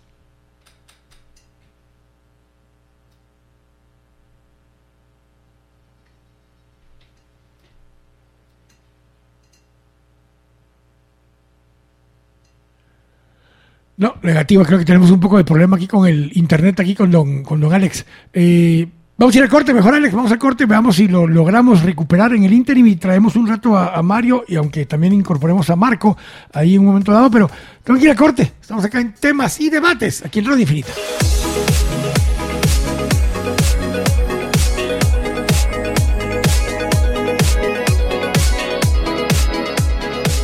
Estamos de regreso acá en temas y debates. Aquí en Radio Infinita vamos a hacer un pequeño corrimiento ahí para ver si todavía nos da chance ahorita de hablar con, Mario Morales. Estamos dando por otra vía ahora a ver si nos, si nos contesta. Pero decía, eh, parte del concepto eh, es, es, este. Tanto los trabajadores como los clientes van a tener una disposición distinta de lo que tienen enfrente. Eh, yo insisto y pongo este ejemplo, eh, tal vez no siendo un terremoto, pero digamos una tormenta, un gran huracán que hubiera provocado que cerráramos hasta una semana si fuera el extremo, porque por las lluvias, por una serie de cosas, eso no hubiese cambiado los hábitos y las condiciones ni de nuestros trabajadores o empleados ni de las de los clientes, sino que hubiera habido una eh, simplemente una reapertura normal basada en las condiciones previas. Cuando sucede una condición como estas, cambian las reglas cambia por completo el formato y empezamos a tener que reevaluar el modelo de negocio. Uno para adaptarnos para nuestros empleados. Esto lo hemos hablado, varios supermercados, tiendas que sí están abiertas, que están operando, tuvieron que tomar medidas, uno para proteger a sus empleados, dos para proteger que los otros clientes cuando están dentro de ciertas instalaciones no se estén contagiando unos a otros. Y ahí empezamos por cosas sencillas como no dejar entrar a toda la gente al mismo tiempo, limitar el número de personas en un espacio específico, poner eh, requisitos de mascarillas, en algunos lugares le toman la temperatura cuando uno va entrando para poder ver que la persona pues esté eh, digamos, eh, que no tenga fiebre, que es uno de las, de las síntomas que en todo caso hay para el COVID-19, y cosas de ese tipo. Entonces hay una serie de, de, acciones que cambian radicalmente por el hecho, por la razón por la cual se dio el cierre económico. La siguiente etapa es que entonces, eso es para nuestros empleados y la gente que ya está dentro. La siguiente etapa es pensar en nuestros clientes. El cliente se va a sentir cómodo en llegar a un lugar, va a sentirse cómodo en ir a un supermercado ya cuando esté lleno de gente y no solo parcialmente lleno de gente como está sucediendo ahora, que nos estamos escalonando para asistir. Eh, ¿Qué va a pasar para los gimnasios? ¿Qué va a pasar en los call centers? Ya vamos a hablar con, con Estuardo Ligorría en un momento de Telus para hablar cómo Telus también está cambiando su modelo para poder adaptarlo a esas condiciones nuevas. Eh, dependiendo su negocio, dependiendo la forma en que sus empleados están trabajando dentro de instalaciones y dependiendo del tipo de contacto que tenemos con, eh, eh, con, con los clientes, cambia. O sea, las reglas cambiaron por completo y eso nos obliga a tener que eh, transformar el modelo de negocio y, adaptarnos a esas nuevas condiciones o reinventarnos en algún momento.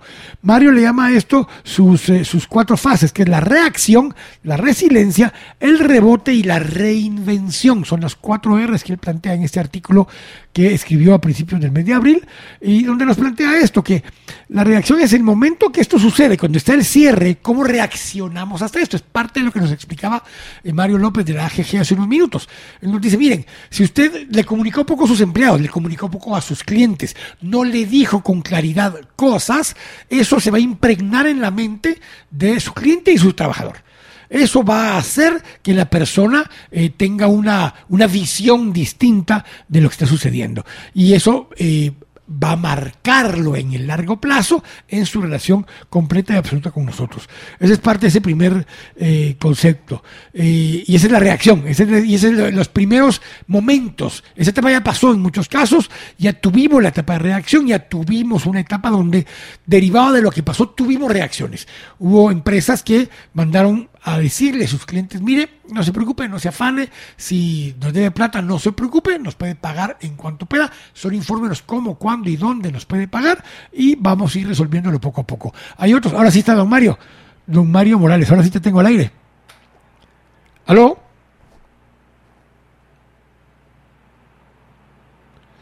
No lo tiene don Alex, bueno.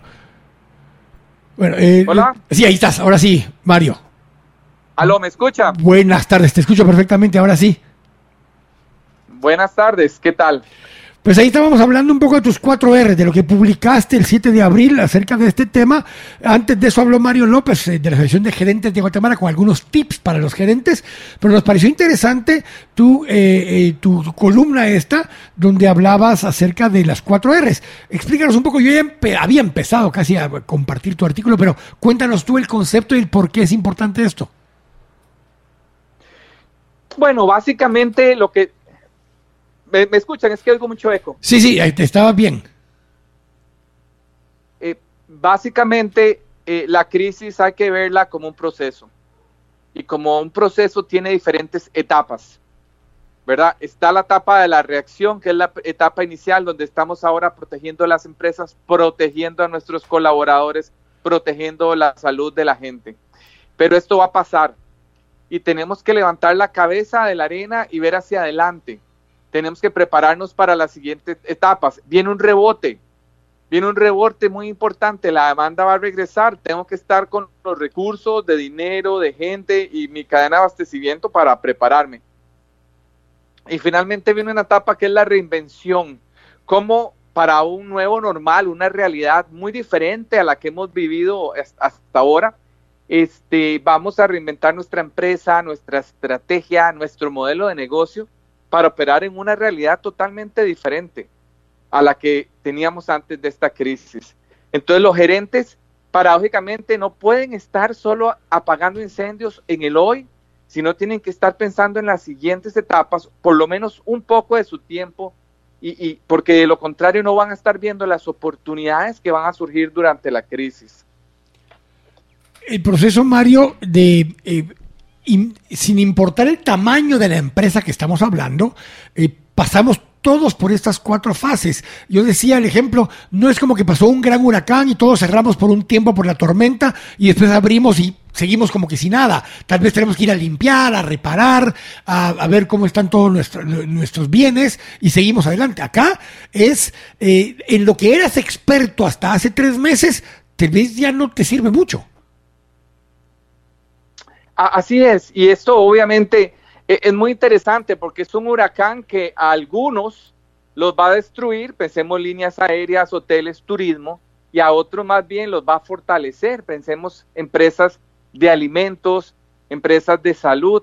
Entonces es un huracán que no, no a todo el mundo lo golpea igual, inclusive dentro de una industria, imaginemos que esto es como una tormenta, algunos barcos van a quedar hundidos, otros van a quedar de pie y va a dar muchas oportunidades para que muchas industrias donde hay muchas empresas eh, se consoliden. Eso significa que el pez grande o el pez que resistió se coma al pez chico, ¿verdad? Entonces vamos a ver mucho. Se va a repartir las participaciones de mercado, van a cambiar muchas cosas competitivamente para las empresas. Los mercados, o sea, las industrias donde el mercado es muy disperso, donde tienen muchas alternativas desde empresas muy grandes hasta muy pequeñas, el que se sepa readaptar, el que eh, sepa leer un poco cómo va a funcionar eh, esa, industria el día de mañana y lo haga rápidamente, se va a poner rápidamente adelante, aunque tenga menos capital, aunque tenga, o sea, es en el, cómo va a estar mucho más importante en esta ocasión, Mario. Totalmente. Y, las empresas, como les digo, hay, lo que me preocupa es que veo muchos empresarios en parálisis, no saben qué hacer. Y hay otros que andan como gallinas sin cabeza, disparando en todo lado, yendo para todo lado. Ninguna de esas es una estrategia. Entonces, eh, dicen los gringos que en las crisis cash is king. O sea, la plata es el rey, pero yo digo que la estrategia es queen, strategy is queen, la estrategia es la reina. La estrategia es pensar qué vas a hacer ahora para buscar las oportunidades. Siempre hay oportunidades en la crisis. Hay empresas que han nacido en la crisis. Airbnb, la famosa eh, empresa que usa las casas de la gente para alquilarla y que es la cadena de hoteles más grandes, eh, nació en una crisis.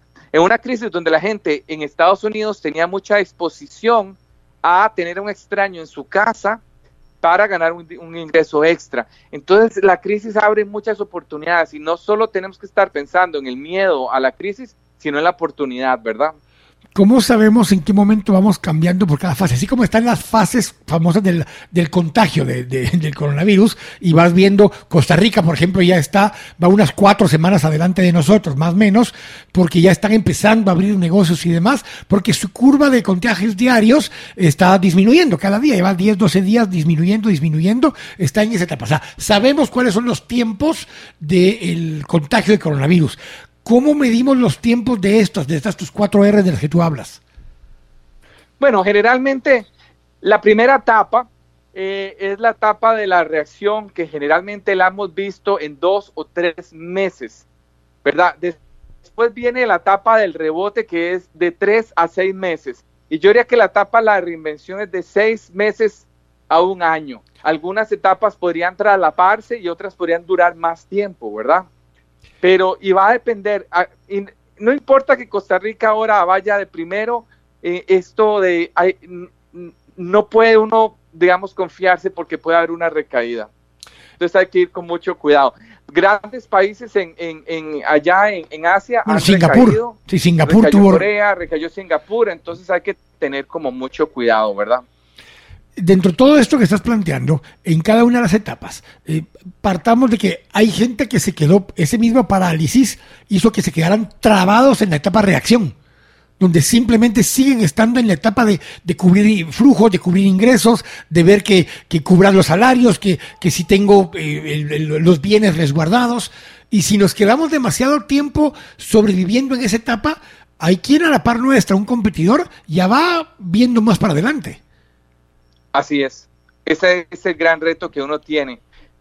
Hoy, independientemente del tamaño de la empresa, uno debe tener un equipo de crisis y un equipo, un equipo que se llama el que está un paso adelante. ¿Qué es lo que viene? Si es una pequeña empresa, pues es dedicar un poco el tiempo al, día a día, sacar agua del bote, llamo yo, y el otro ver hacia adelante por dónde va la corriente, ¿verdad? ¿Quiénes, quienes se quedan como los músicos en el Titanic, ¿no? Donde están viendo que se está hundiendo y pues siguieron tocando la música hasta que se hundieron con el barco. Y hay otros que pues empezaron a ver cómo pues, van a salir del barco porque se va a hundir. Eh, ¿cómo, que en Centroamérica, viendo nuestras empresas más locales, que son grandes, pero son locales, eh, cómo nos defendemos de ese pez grande exterior de la otra región que nos pueda venir a comer mañana? O sea, hay gente, hay empresas como Apple que tiene miles de millones de dólares de caja que hoy anda buscando, eh, pues, opciones. A ver a quién compra. Sí, lo más importante en estos momentos es asegurar que no tiene fuentes de flujo de efectivo. Lo que estamos viendo en la región es que empresas, aunque tenían líneas de crédito bancarias, los bancos, como han cambiado su perfil al riesgo, aunque les tenían aprobadas esas líneas, no les están desembolsando el dinero. Entonces, toca ir a buscar tener uno sus arcas llenas para protegerse, proteger las cuentas por cobrar, tratar de pagar lo más tarde posible y, buscar amigos, ¿verdad? Mucho va a ser un mercado de alianzas estratégicas, para, para, porque las empresas débiles claramente van a ser superadas por las empresas que están en una mejor posición. Entonces, primero es cómo usted protege el, el, cash de su empresa, ¿verdad? Y, inclusive hay fuentes de financiamiento no tradicional de los bancos que pueden ayudarle a usted a reestructurar su, su, su capital, ¿verdad? Cuando empiece el rebote, y tú lo decías, tienes que estar preparado con el inventario adecuado. Cuando, o sea, hay empresas que hoy por hoy se consumieron el inventario que tenían para seis meses, los que venden cloro, por ejemplo, cosas por el estilo, porque pues, se ha vendido muchísimo y tienen que replantear sus líneas de producción, su mix de productos que tenían, sus planes de 90 días ya no sirven para nada porque la, dinámica cambió por completo. Adaptarnos a eso para seguir el proceso e-, económico también se ve importante, pero ¿cómo logras en un espacio de lo único certero en este momento es que no hay nada certero. O sea, no tenemos certeza de qué va a pasar. ¿Cómo te preparas en esos escenarios para esa certeza? Tú decías, la estrategia es la reina. Sí, pero es que la estrategia tiene que tomar en cuenta predicciones, proyecciones, tendencia. ¿Cómo analizas eso en este mundo tan cambiante? Oíme, qué buena tu, tu pregunta. De hecho, vea, las estrategias que las empresas tenían antes de la crisis hoy se volvieron obsoletas, son irrelevantes ya, ya, ya hay que votarlas. Pero el mundo con tanta incertidumbre, ¿cómo planifico el futuro? Ahí tenemos que irnos a, a, la industria militar y, y, y, preguntarle a los militares que han enfrentado tiempos tan inciertos como lo hacen. Y la herramienta que estamos viendo más útil es lo que se llama la planificación de escenarios. Entonces, uno tiene que agarrar las variables de más incertidumbre, como por ejemplo, cuánto va a durar la crisis, qué tan qué tan fuerte va a ser el impacto en mi industria y pensar en cuáles son los diferentes escenarios para los cuales tengo que prepararme. Eso te va a dar dos o tres escenarios y usted debe definir las acciones que haría en caso que el escenario se dé. ¿Y cuál sería ese disparador donde usted dice, llegué a este punto? Puede ser que usted diga, bueno, si mis ventas bajan más del 30%, es escenario 1. Si bajan más del 60%, es decir, y, pero estar preparado, no esperar no esperar a que el agua nos llegue al cuello para decir qué voy a hacer, sino estar pensando, bueno, ¿qué pasa si el agua me llega a la rodilla? ¿Qué pasa si me llega a la cintura? ¿Qué pasa si me llega al, cuello? Y tener planes para cada uno de esos escenarios. Hay temas que son comunes a cualquier escenario. Por ejemplo, hoy todas las empresas están viendo que la transformación digital, el vender en línea, se está volviendo algo clave en cualquier escenario que usted analice. Hay un tema eh, donde es una frase muy trillada, pero planificas para lo peor esperando lo mejor. Y esos son tus escenarios. Es una forma de verlo, claro. En el sentido de que no tenemos eh, certeza de, de mm, cuánto tiempo va a durar. Entonces, ¿qué? Planifico para que de pronto dure tres meses, estar cerrado 100% y veo cómo logro que los flujos me alcancen para esos tres meses, y, pero al mismo tiempo me estoy preparando con el inventario adecuado, con las nuevas herramientas de atención al público, con la parte digital, con el delivery, con todo lo que estábamos hablando. Pero también, eh, Mario, hay algunas innovaciones que son temporales, que solo duran mientras dure esta etapa de encierro. Correcto. Hay algo fascinante. Yo creo que lo más importante de los empresarios es mantener la calma y tener una actitud de oportunidad. Yo, yo lo que le estaba diciendo a los empresarios es, piense cómo esta crisis, por más mala y dura que sea, lo puede usted transformar en lo mejor que le pudo haber pasado a su empresa. ¿Cómo una crisis tan mala usted lo puede producir en lo mejor que le pudo pasar a su empresa? Por ejemplo, este, esos cambios que usted había querido hacer hace mucho tiempo, este es el momento de hacerlo. Este, hay, hay gente que se resistía al teletrabajo y hoy ha tenido que ceder ante eso. Entonces, la crisis nos abre la mente, nos permite hacer experimentos que antes eran impensables y aparecen oportunidades que antes eran impensables. La pregunta es, los que van a aprovechar esas oportunidades y los que van a innovar son los que tienen la actitud correcta frente a esta crisis. Mario, te agradezco muchísimo que nos hayas acompañado. Eh, perdón la disculpa por la, los problemas técnicos que tuvimos para la conexión, pero te agradezco mucho. Y la idea es poder periódicamente, conforme es más, de hecho, ustedes ya están arrancando allá de nuevo parte de la economía, pues tal vez tenerte un par de semanas para ver cómo les fue en este arranque, no desde el punto de vista de contagio, eso lo vamos a ver por otro lado, desde el punto de vista del arranque de las empresas, cómo fue ese proceso, porque de esas experiencias también podemos aprender nosotros acá.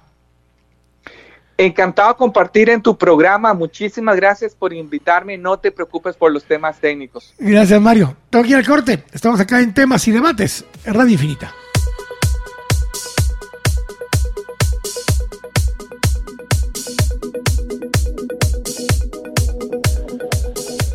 Estamos de regreso acá en temas y debates. Aquí en Radio Infinita estamos compartiendo ahora en este, en este programa de hoy que ha sido hablando con diferentes actores, con la Asociación de Gerentes, con un experto en temas de estrategia de innovación, que era Mario Morales de, de Young de Costa Rica.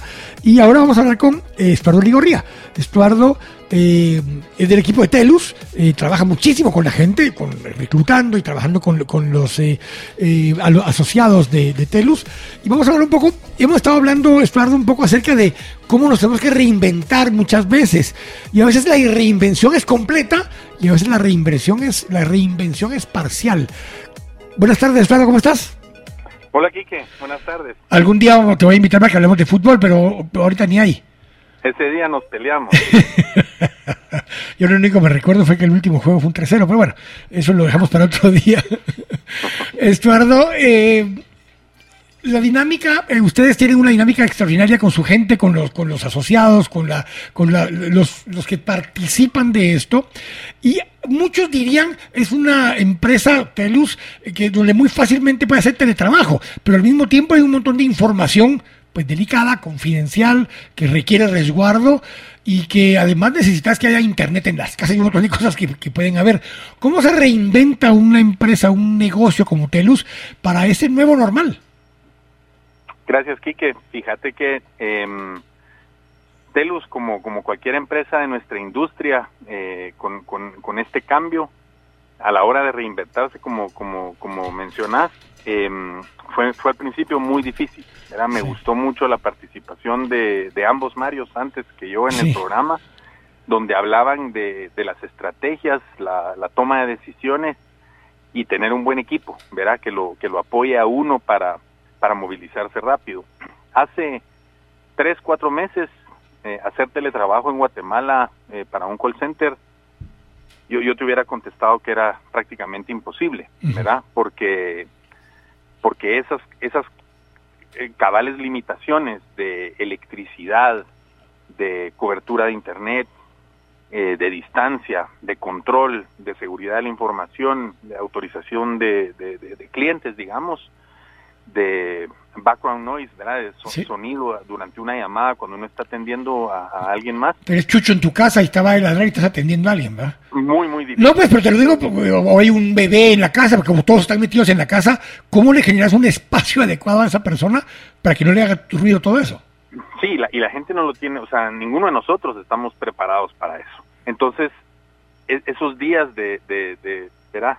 De mucho, mucha inflexión, mucho, mucho problema, mucha reacción, eh, se tomó la decisión de, de, hacerlo eh, y, realmente el actuar eh, rápido es, es lo que te da la delantera, ¿verdad? O sea, alguien mencionaba anteriormente de no quedarse sentado esperando a ver qué va a pasar, sino uno tiene que tomar su rumbo y, y nosotros pues nos, nos, nos preocupamos en, ver cómo hacíamos para mantener nuestros, nuestros clientes atendidos eh, la mayoría de nuestros trabajos, eh, el 100% de nuestros trabajos eh, seguros, eh, y fue muy difícil. ¿verdad? Han sido han sido dos meses casi eh, de, de, de, mucha dificultad, pero hoy eh, ya tenemos al 87% de toda nuestra población trabajando desde casa, más de 4.200 personas, verá, eh, con sus retos nuevos, verá, con sus retos nuevos y a la espera de lo que puede pasar en el futuro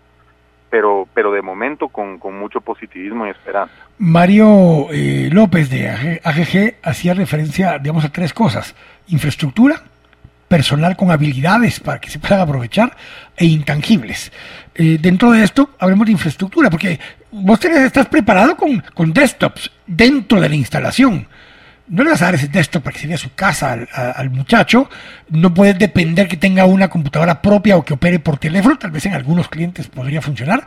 Eso implica a veces inversión en equipo, Estuardo. Sí, eh, no me lo vas a creer, pero le dimos a todos su computadora. No, eh, pero eso me refiero, porque justamente, porque además la puedes tener con ciertas condiciones que no le permite periferias, o sea, una serie de cosas donde vos tenés control de la máquina y no usar la máquina del, del, del asociado.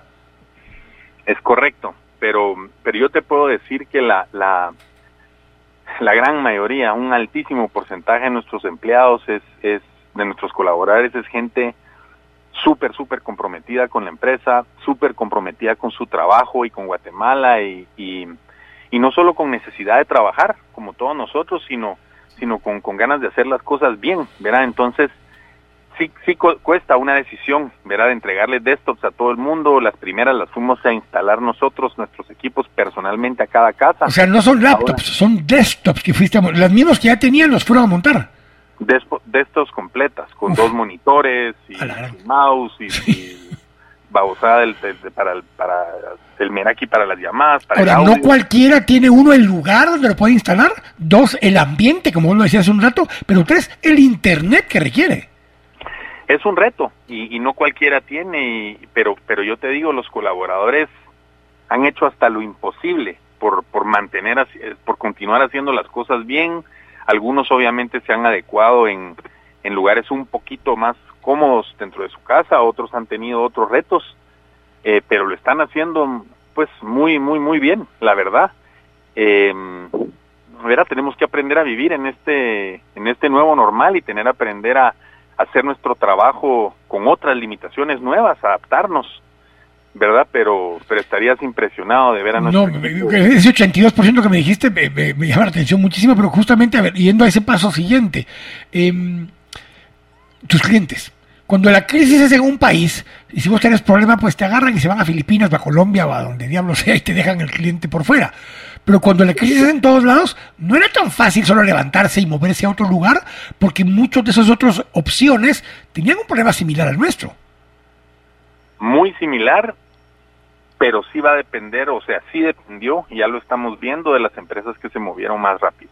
¿verdad? Si vos lograste aquí en Guatemala reaccionar lo suficientemente rápido, mantuviste una buena cantidad de tus clientes originales el 100% de momento okay. y, y, inclusive en este mes Jalaste algunos. dos oportunidades nuevas. Claro, ¿sí? porque tal vez alguien en Filipinas o en Colombia o en no sé dónde o en México no estuvo preparado, no pudo responder y como vieron que vos ya respondiste, lograste jalar ese negocio.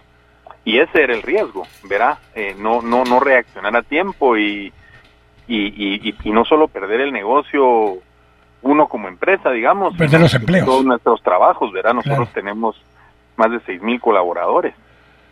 Ahora, en esa misma línea, eh, hablábamos eh, con los dos Marios de que a veces la reacción es para subsistir, para sobrevivir. ¿Cuánto de lo, de lo que se hizo ahora va a ser tu nuevo normal? Eh, porque el, en este caso estás usando el espacio de oficina de tus colaboradores porque su casa, pues, es, eh, vamos a detener la, la, otra torre de construcción. O sea que llega un momento en el que si este nuevo normal funciona, tener dos opciones. Tu crecimiento nuevo no requiere espacios de oficina tan amplios, o dos, los requiere, pero para otros usos. Mira, realmente el, el va, como no sabemos qué va a pasar, y gracias a Dios en esta crisis logramos navegar estos problemas y, y logramos una solución que hoy, gracias a Dios, nos ha dado buen resultado. Ese nuevo normal va a depender inclusive de cada cliente. Hay unos que nos han dicho que se quieren quedar eh, con bastante deployment en casa porque les da más seguridad. Hay otros que por temas de seguridad y, y, reglas PCI y todo necesitan volver a nuestro entorno. Y que ahorita lo aceptan por la coyuntura, pero que no les queda de otra, pero preferirían regresar. Es correcto. Y nosotros a la hora de regresar, verá cuando cuando esto se asiente y haya que presentar protocolos con nuevas medidas, etcétera. Eh, de hecho vimos un, un posteo de branding que que, vos hiciste eh, sobre social distancing. Sí, cabal. Eso lo vamos a tener que adaptar nosotros. Que ojo que ya me regañaron, ¿verdad, Estuardo? No es social distancing, es physical distancing. Porque, sí, pero ¿por qué me lo corrigió? Me lo corrigió Ale Colón. Me dice, porque social distancing es distanciamiento social. Me dice, no, el distanciamiento es físico y necesitamos acercarnos socialmente unos con otros. Ahí te la dejo solo para tu branding para que lo puedas usar. La, cosa es que nuestros, nuestros, nuestros mismos centros operativos tendrán que cambiar su layout. Sí. ¿Verdad? Entonces siempre vas a necesitar probablemente más espacio, pero aquí es donde venía la oportunidad. Si esto funcionó y mucho cliente se siente cómodo con esto, tu crecimiento potencial el día de mañana no requiere más espacio de oficina. Requiere simplemente más tecnología, más internet y algunas condiciones de trabajo distintas con tus colaboradores.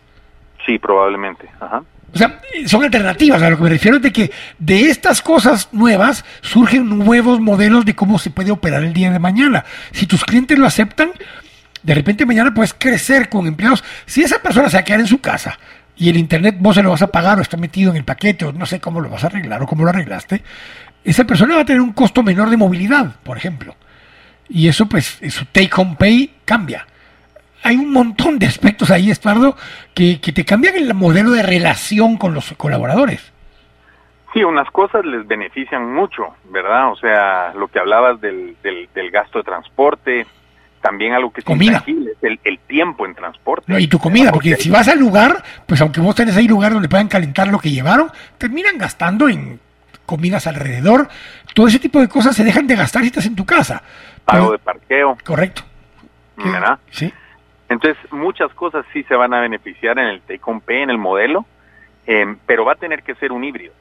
Aquí que va a tener que ser un híbrido porque porque las condiciones, aunque no van a regresar probablemente a ser exactamente como eran antes, sí tendrán que reajustarse. Yo lo que yo lo que sigo hablando, primero escuchando, ¿verdad?, de otros líderes en el mundo y, hablando con nuestros equipos acá, es que el líder que sobrevive hoy es el que se mueve rápido. ¿verdad? Porque lo que estamos viviendo el día de hoy no va a ser nuestro estado final. Entonces, si, son, si estamos dispuestos a continuar reinventándonos, aunque sea semana a semana, hasta que lleguemos a un punto en donde todo el mundo está cómodo, digamos, y, seguro y, apto para hacer su trabajo, yo creo que para eso nos falta un tiempo, ¿verdad? Mario anteriormente estuvo mencionando de, de cuestiones de meses. Sí. Pero hay cosas que van a cambiar para siempre y hay cosas que tal vez cambiaron temporalmente y pueden regresar a un normal parecido al que teníamos. Así es. Estuardo, yo te agradezco mucho. ¿Algún comentario final que quieras hacer de, la corporación, del equipo, eh, para tu equipo, tus colaboradores? Porque ese es el tipo de tema. Yo lo dije desde el inicio. Con todo esto que estamos hablando, no estoy ni presionando ni diciendo que mañana se va a abrir normal, pero tenemos que empezar a prepararnos para ese momento. Y eso implica que nosotros como eh, directores, gerentes, empresarios, el sector de empleados y el sistema de comunicaciones. Todo el mundo tenemos que adaptarnos a ese, a ese momento.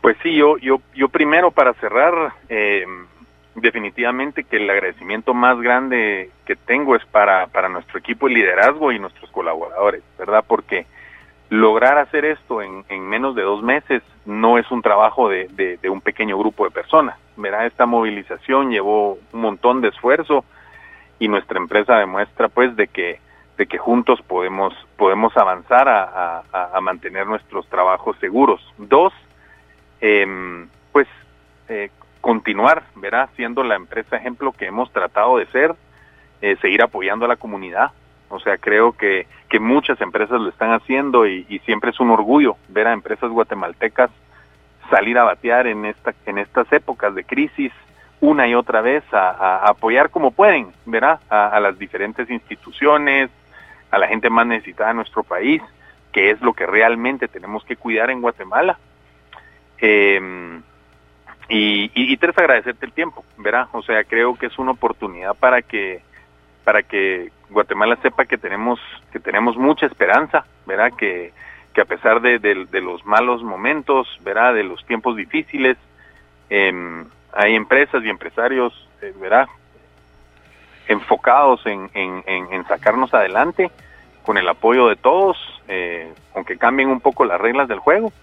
Eh, y esta es una buena forma pues para, para hacer eso viral. Entonces muchas gracias. Te agradezco Estuardo muchísimo y cualquier cosa siempre sabes, aquí estamos a la orden para poder aportar, discutir, hablar de estos temas y ver cómo esto va avanzando. Que estés bien, buenas noches. Igualmente Estuardo, tengo que ir a corte, regresamos, dos segmentos, todavía hablamos con Marco que es eh, eh, para hablar de capacitación de nosotros, de cómo nos preparamos para esto y la buena noticia del día que la dejaremos al cierre del segmento. Estamos acá en temas y debates, Radio Infinita.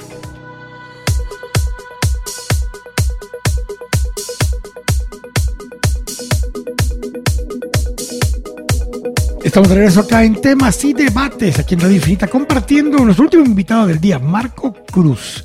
Eh, Marco, perdón que nos movimos de horario, pero tuvimos ahí un par de pequeños problemas técnicos, pero ya nos acompaña Marco para, en este programa de hoy que estamos tratando de empezar a preparar a veces hasta mentalmente, Marco, a, toda nuestra audiencia para lo que viene, tanto como empleados, como gerentes, como profesionales y como sociedad. Eh, Marco es asesor de desarrollo empresarial en emprendimiento e innovación. Y, parte de la idea, Marco, es que eh, hablemos un poco acerca de en qué necesitamos enfocarnos, ya no tanto los gerentes, eh, sino que nosotros, cualquiera, si somos profesionales que trabajamos eh, por nuestra cuenta, si somos personas que tal vez incluso nos dejaron ir en estos momentos de crisis, ¿cómo nos relanzamos? ¿Qué herramientas, qué tenemos que aprender de nuevo o reaprender para enfrentar lo que viene? Buenas tardes. ¿Qué tal? Buenas tardes. Pues no, la verdad es que es bien interesante eh, ese punto porque muchos emprendedores hoy en día eh, y personas que están como freelance están viéndose afectadas porque obviamente eh, están dependiendo de un trabajo que estaban acostumbrados a, tener esa interacción física. Hoy en día, por ejemplo, con los emprendedores que estamos trabajando aquí en el centro de emprendimiento, ah, empezamos a generar desde unos meses antes planes de cómo podemos empezar a abrir nuevos canales. Ah, debido a que ya no debe estar la interacción física, el usar plataformas online, ya se vuelve una costumbre y, y, por ejemplo, para darte un ejemplo, tenemos aquí emprendedores que hacen uh, productos artesanales, por ejemplo. Ellos normalmente están acostumbrados a, a, ir a presentar sus productos en ferias, en, presentarlos en mercados urbanos y ahora lo que tienen que hacer es abrir nuevos canales como Facebook, como venta en Instagram, abrir otras plataformas que empezaron a salir como servido.app, que uno puede postular su negocio y ahí uno empieza a conseguir como clientes que, que empiezan a, solicitar servicios de todo tipo. Entonces sí, eh, herramientas que uno tiene que implementar es al final abrir nuevos canales en la, en la etapa online, digamos, que empiezan a ver cómo, cómo mercadear tu producto mejor y todo eso lleva a una planificación esa, hablemos un poco de eso. ¿Cómo planificamos? ¿Cómo nos preparamos para lo que viene eh, desde la perspectiva de que, de que todo lo que sabíamos tal vez nos sirve como básico, pero hay muchísimas cosas más. En hacer lives en Instagram, en hacer lives en no sé dónde, en hacer, preparar tu producto para presentarlo de tal forma. Eh, eso implica de, desarrollar habilidades completamente nuevas y distintas, que tiene dos problemas. Uno, eh, mientras más eh, mayor edad somos, menos alfabetos somos en algunas de esas herramientas. Eh, y tal vez somos los que más riesgo tuvimos de haber quedado sin empleo. Exacto. No, y es que de hecho ahí sí mucho algunos comentarios que te estaban diciendo anteriormente que el que no el que no se adapta a esta situación pues es muy probable que no vaya a poder avanzar. Entonces, el adquirir nuevas habilidades como cómo comercializar tu producto, es algo que uno tiene que empezar a planificar. En relación a la parte de planificación, uh, para, para también agarrar otro ejemplo de lo que estamos trabajando con los emprendedores en el centro, es primero identificar cuáles son el mercado objetivo al cual quieres dirigir tu producto. Obviamente los hábitos de estas personas están cambiando, ya, ya no son personas que están saliendo del día a día, entonces hay un concepto que se llama el Customer Journey, que es dónde está ahorita, qué, qué actividades son las que están haciendo su mercado objetivo y cómo tu negocio se puede adaptar a esas actividades. Por ejemplo, hace poco estábamos analizando uno de los negocios que era de recados. Ellos actualmente ah, vendían recados a, en centros de mercados, por ejemplo, o se iban a, a lugares como, como edificios eh, empresariales para poder vender sus productos. Hoy en día lo que hicimos fue analizar cuáles eran los nuevos hábitos de su mercado. Identificamos que muchas de estas personas están empezando a preparar productos en casa. Entonces, agarrar a esas personas por medio de filtros de Facebook o de Instagram o algunos canales donde ellos están eh, llegando a, a, los supermercados, a empezar a captar a esas personas y darles la opción de que ahora pueden producir sus, sus comidas con este nuevo producto. Entonces así es como uno se tiene que empezar a adaptar al nuevo hábito de las personas. Hoy en día esta empresa, por ejemplo, ya está contratando un servicio a domicilio, el cual todas las, todos los días a tal hora tiene que entregar cierta cantidad de producto. Y esa es una nueva forma en la cual están comercializando su producto. Para darte algunos resultados, uh, ellos actualmente, uh, antes del previo al COVID, estaban vendiendo entre mil a mil doscientos quetzales de su producto a menor escala. Hoy en día están vendiendo el 80% de sus ventas, se está dirigiendo a domicilio y están incluso hasta ganando más antes de que entrara la crisis. Así que puede ser como una oportunidad también entender cuáles son los nuevos hábitos que están eh, haciendo las, las personas hoy en día.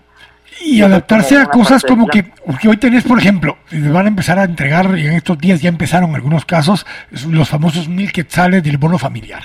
Pero eso en algunos casos va a terminar en un monedero electrónico. Tenés que poder venir y afiliarte a un monedero electrónico tipo Visanet o lo que sea para poder optar a que te puedan pagar con ese dinero electrónico, porque no necesariamente va a tener efectivo la persona. Exactamente, y de hecho lo que hemos trabajado ahorita es que, por ejemplo, para poder empezar a hacer el trámite, para empezar a cobrar con tarjeta, es un proceso que tenés que trabajar con algunas empresas que, hacen esto, por ejemplo. Pero es un proceso que tarda mucho tiempo y ahorita mismo no te puedes dar el lujo de, de hacer todo ese proceso si estás perdiendo ventas. Eh, no sé si me entendés. Sí, sí, sí, pero es el punto justamente. Aquí es bien el dilema, eh, Marco. Esto lo entendemos como algo temporal, y entonces si no entro ahorita en esa dinámica, no importa, o entendemos que como que parte de esto va a ser el nuevo normal, y si no te subís ahorita te quedaste afuera. Sí, exactamente. Entonces, ahorita mismo uno empieza el proceso, a pesar que es un poco tardado, pero tenés otras alternativas como que de pedir transferencias electrónicas, por ejemplo, o hacer, una, una abrir cuentas por cobrar y estar coordinados en qué fechas son las que vas a ir a recoger el cobro. Hay que ver alternativas que se adapten a la situación que están viviendo las personas y también las empresas. Marco, te agradezco muchísimo, perdón que fue un poco menos tiempo por los problemas técnicos que tuvimos, pero te agradezco muchísimo tu, tu tomar la llamada y este tipo de recomendaciones. Perfecto, Ahí estamos entonces. Muchas gracias. Eh, antes de irnos, todavía tenía por ahí la noticia del día, pero antes de irnos, les quiero decir, hace menos de un minuto, el Congreso de la República rechazó el veto del presidente. Eh, creo que ni su bancada votó con él, pero ahorita lo voy a revisar cómo votaron. 126 votos a favor de rechazar el veto del presidente Yamatei. ¿Qué quiere decir eso técnicamente? Que entonces ahora instruyen a junta directiva, que es de la alianza en teoría del presidente, aunque la bancada todos aparentemente sí votó para rechazar el veto, y se instruye que se mande a publicar el decreto 15-2020. Esto me imagino que lo que cae en una media hora es madreada. Si antes se enojó con un diputado y otras veces el presidente se enojó con la gente que no usaba máscara, así que yo que sé con quién se ha enojado, hoy pues le va a caer una mentada de madre a los diputados, creo yo, porque a las 7.30 entra el presidente con su mensaje, lo estuvo atrasando hasta saber si habían resuelto en el Congreso. Y se lo cuento así. 126 votos a favor, los diputados aprueban rechazar el veto presidencial de la ley 15-2020, por tanto, la ley es ley. Tiene que mandar ahora a publicarla para que ahí termine. Y el mensaje que teníamos de la noticia buena del día lo dejamos para la próxima semana en una pregrabación, ya no nos da tiempo por la hora, o todavía, todavía dice Alex, se nos da tiempo. Entonces vamos a ir hoy a la noticia, a la buena noticia del día. La buena noticia del día.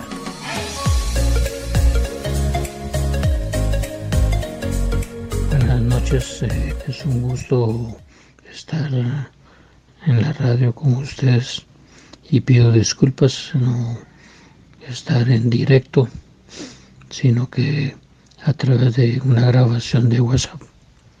Mi nombre es eh, Luis René Cruz Gordillo, tengo 67 años de edad, tengo 41 años de ser médico, tengo 38 años de ser especialista en enfermedades pulmonares, 25 años de ser especialista en ronquido de apnea del sueño y pionero en Guatemala, fundador de la Federación Centroamericana de Neumología y Cirugía Toras. Actualmente soy jubilado del Seguro Social. Tengo mi clínica en la zona 10 eh, y además tengo una clínica de asistencia social en mi casa. Les digo que es momento de ayudarnos entre todos. Quiero ofrecer este servicio de consulta médica especializada, gratuita para todas las personas que tengan alguna enfermedad respiratoria o alguna duda no importando el estado económico de la persona o si tiene o no seguro. El horario es de 10 de la mañana a 17 horas. La mecánica va a ser que llaman a este teléfono 23 37 18 16 y les va a contestar mi secretaria y ella les va a informar como la mecánica para poderme comunicar con ustedes. Para cualquier duda, estoy para servirles. Es un gusto haber estado comunicándome con ustedes. Es el mensaje del doctor Luis Cruz Gordillo. Está ofreciendo teleconsultas gratuitas. Ahí les vamos a subir la, la, imagen ya en la página de temas y debates para que usted pueda utilizar ese servicio. Y le vuelvo a repetir, con 126 votos, uno en contra. Uno en contra y 33 que se desmarcaron o no estaban físicamente allí, el Pleno del Congreso de la República rechazó el veto presidencial, por tanto se ordena mandar a, a publicarlo al diario oficial para que ese decreto se vuelva ley. Así que les agradezco muchísimo. A las siete y media esperen la mentada de madre. Y, eh, bueno, perdón, el mensaje presidencial. Y mientras tanto, les recuerdo que toda la gloria, toda la honra, todo el honor, todo el poder y toda la alabanza son siempre para Jesús nuestro Señor. Dios los bendiga.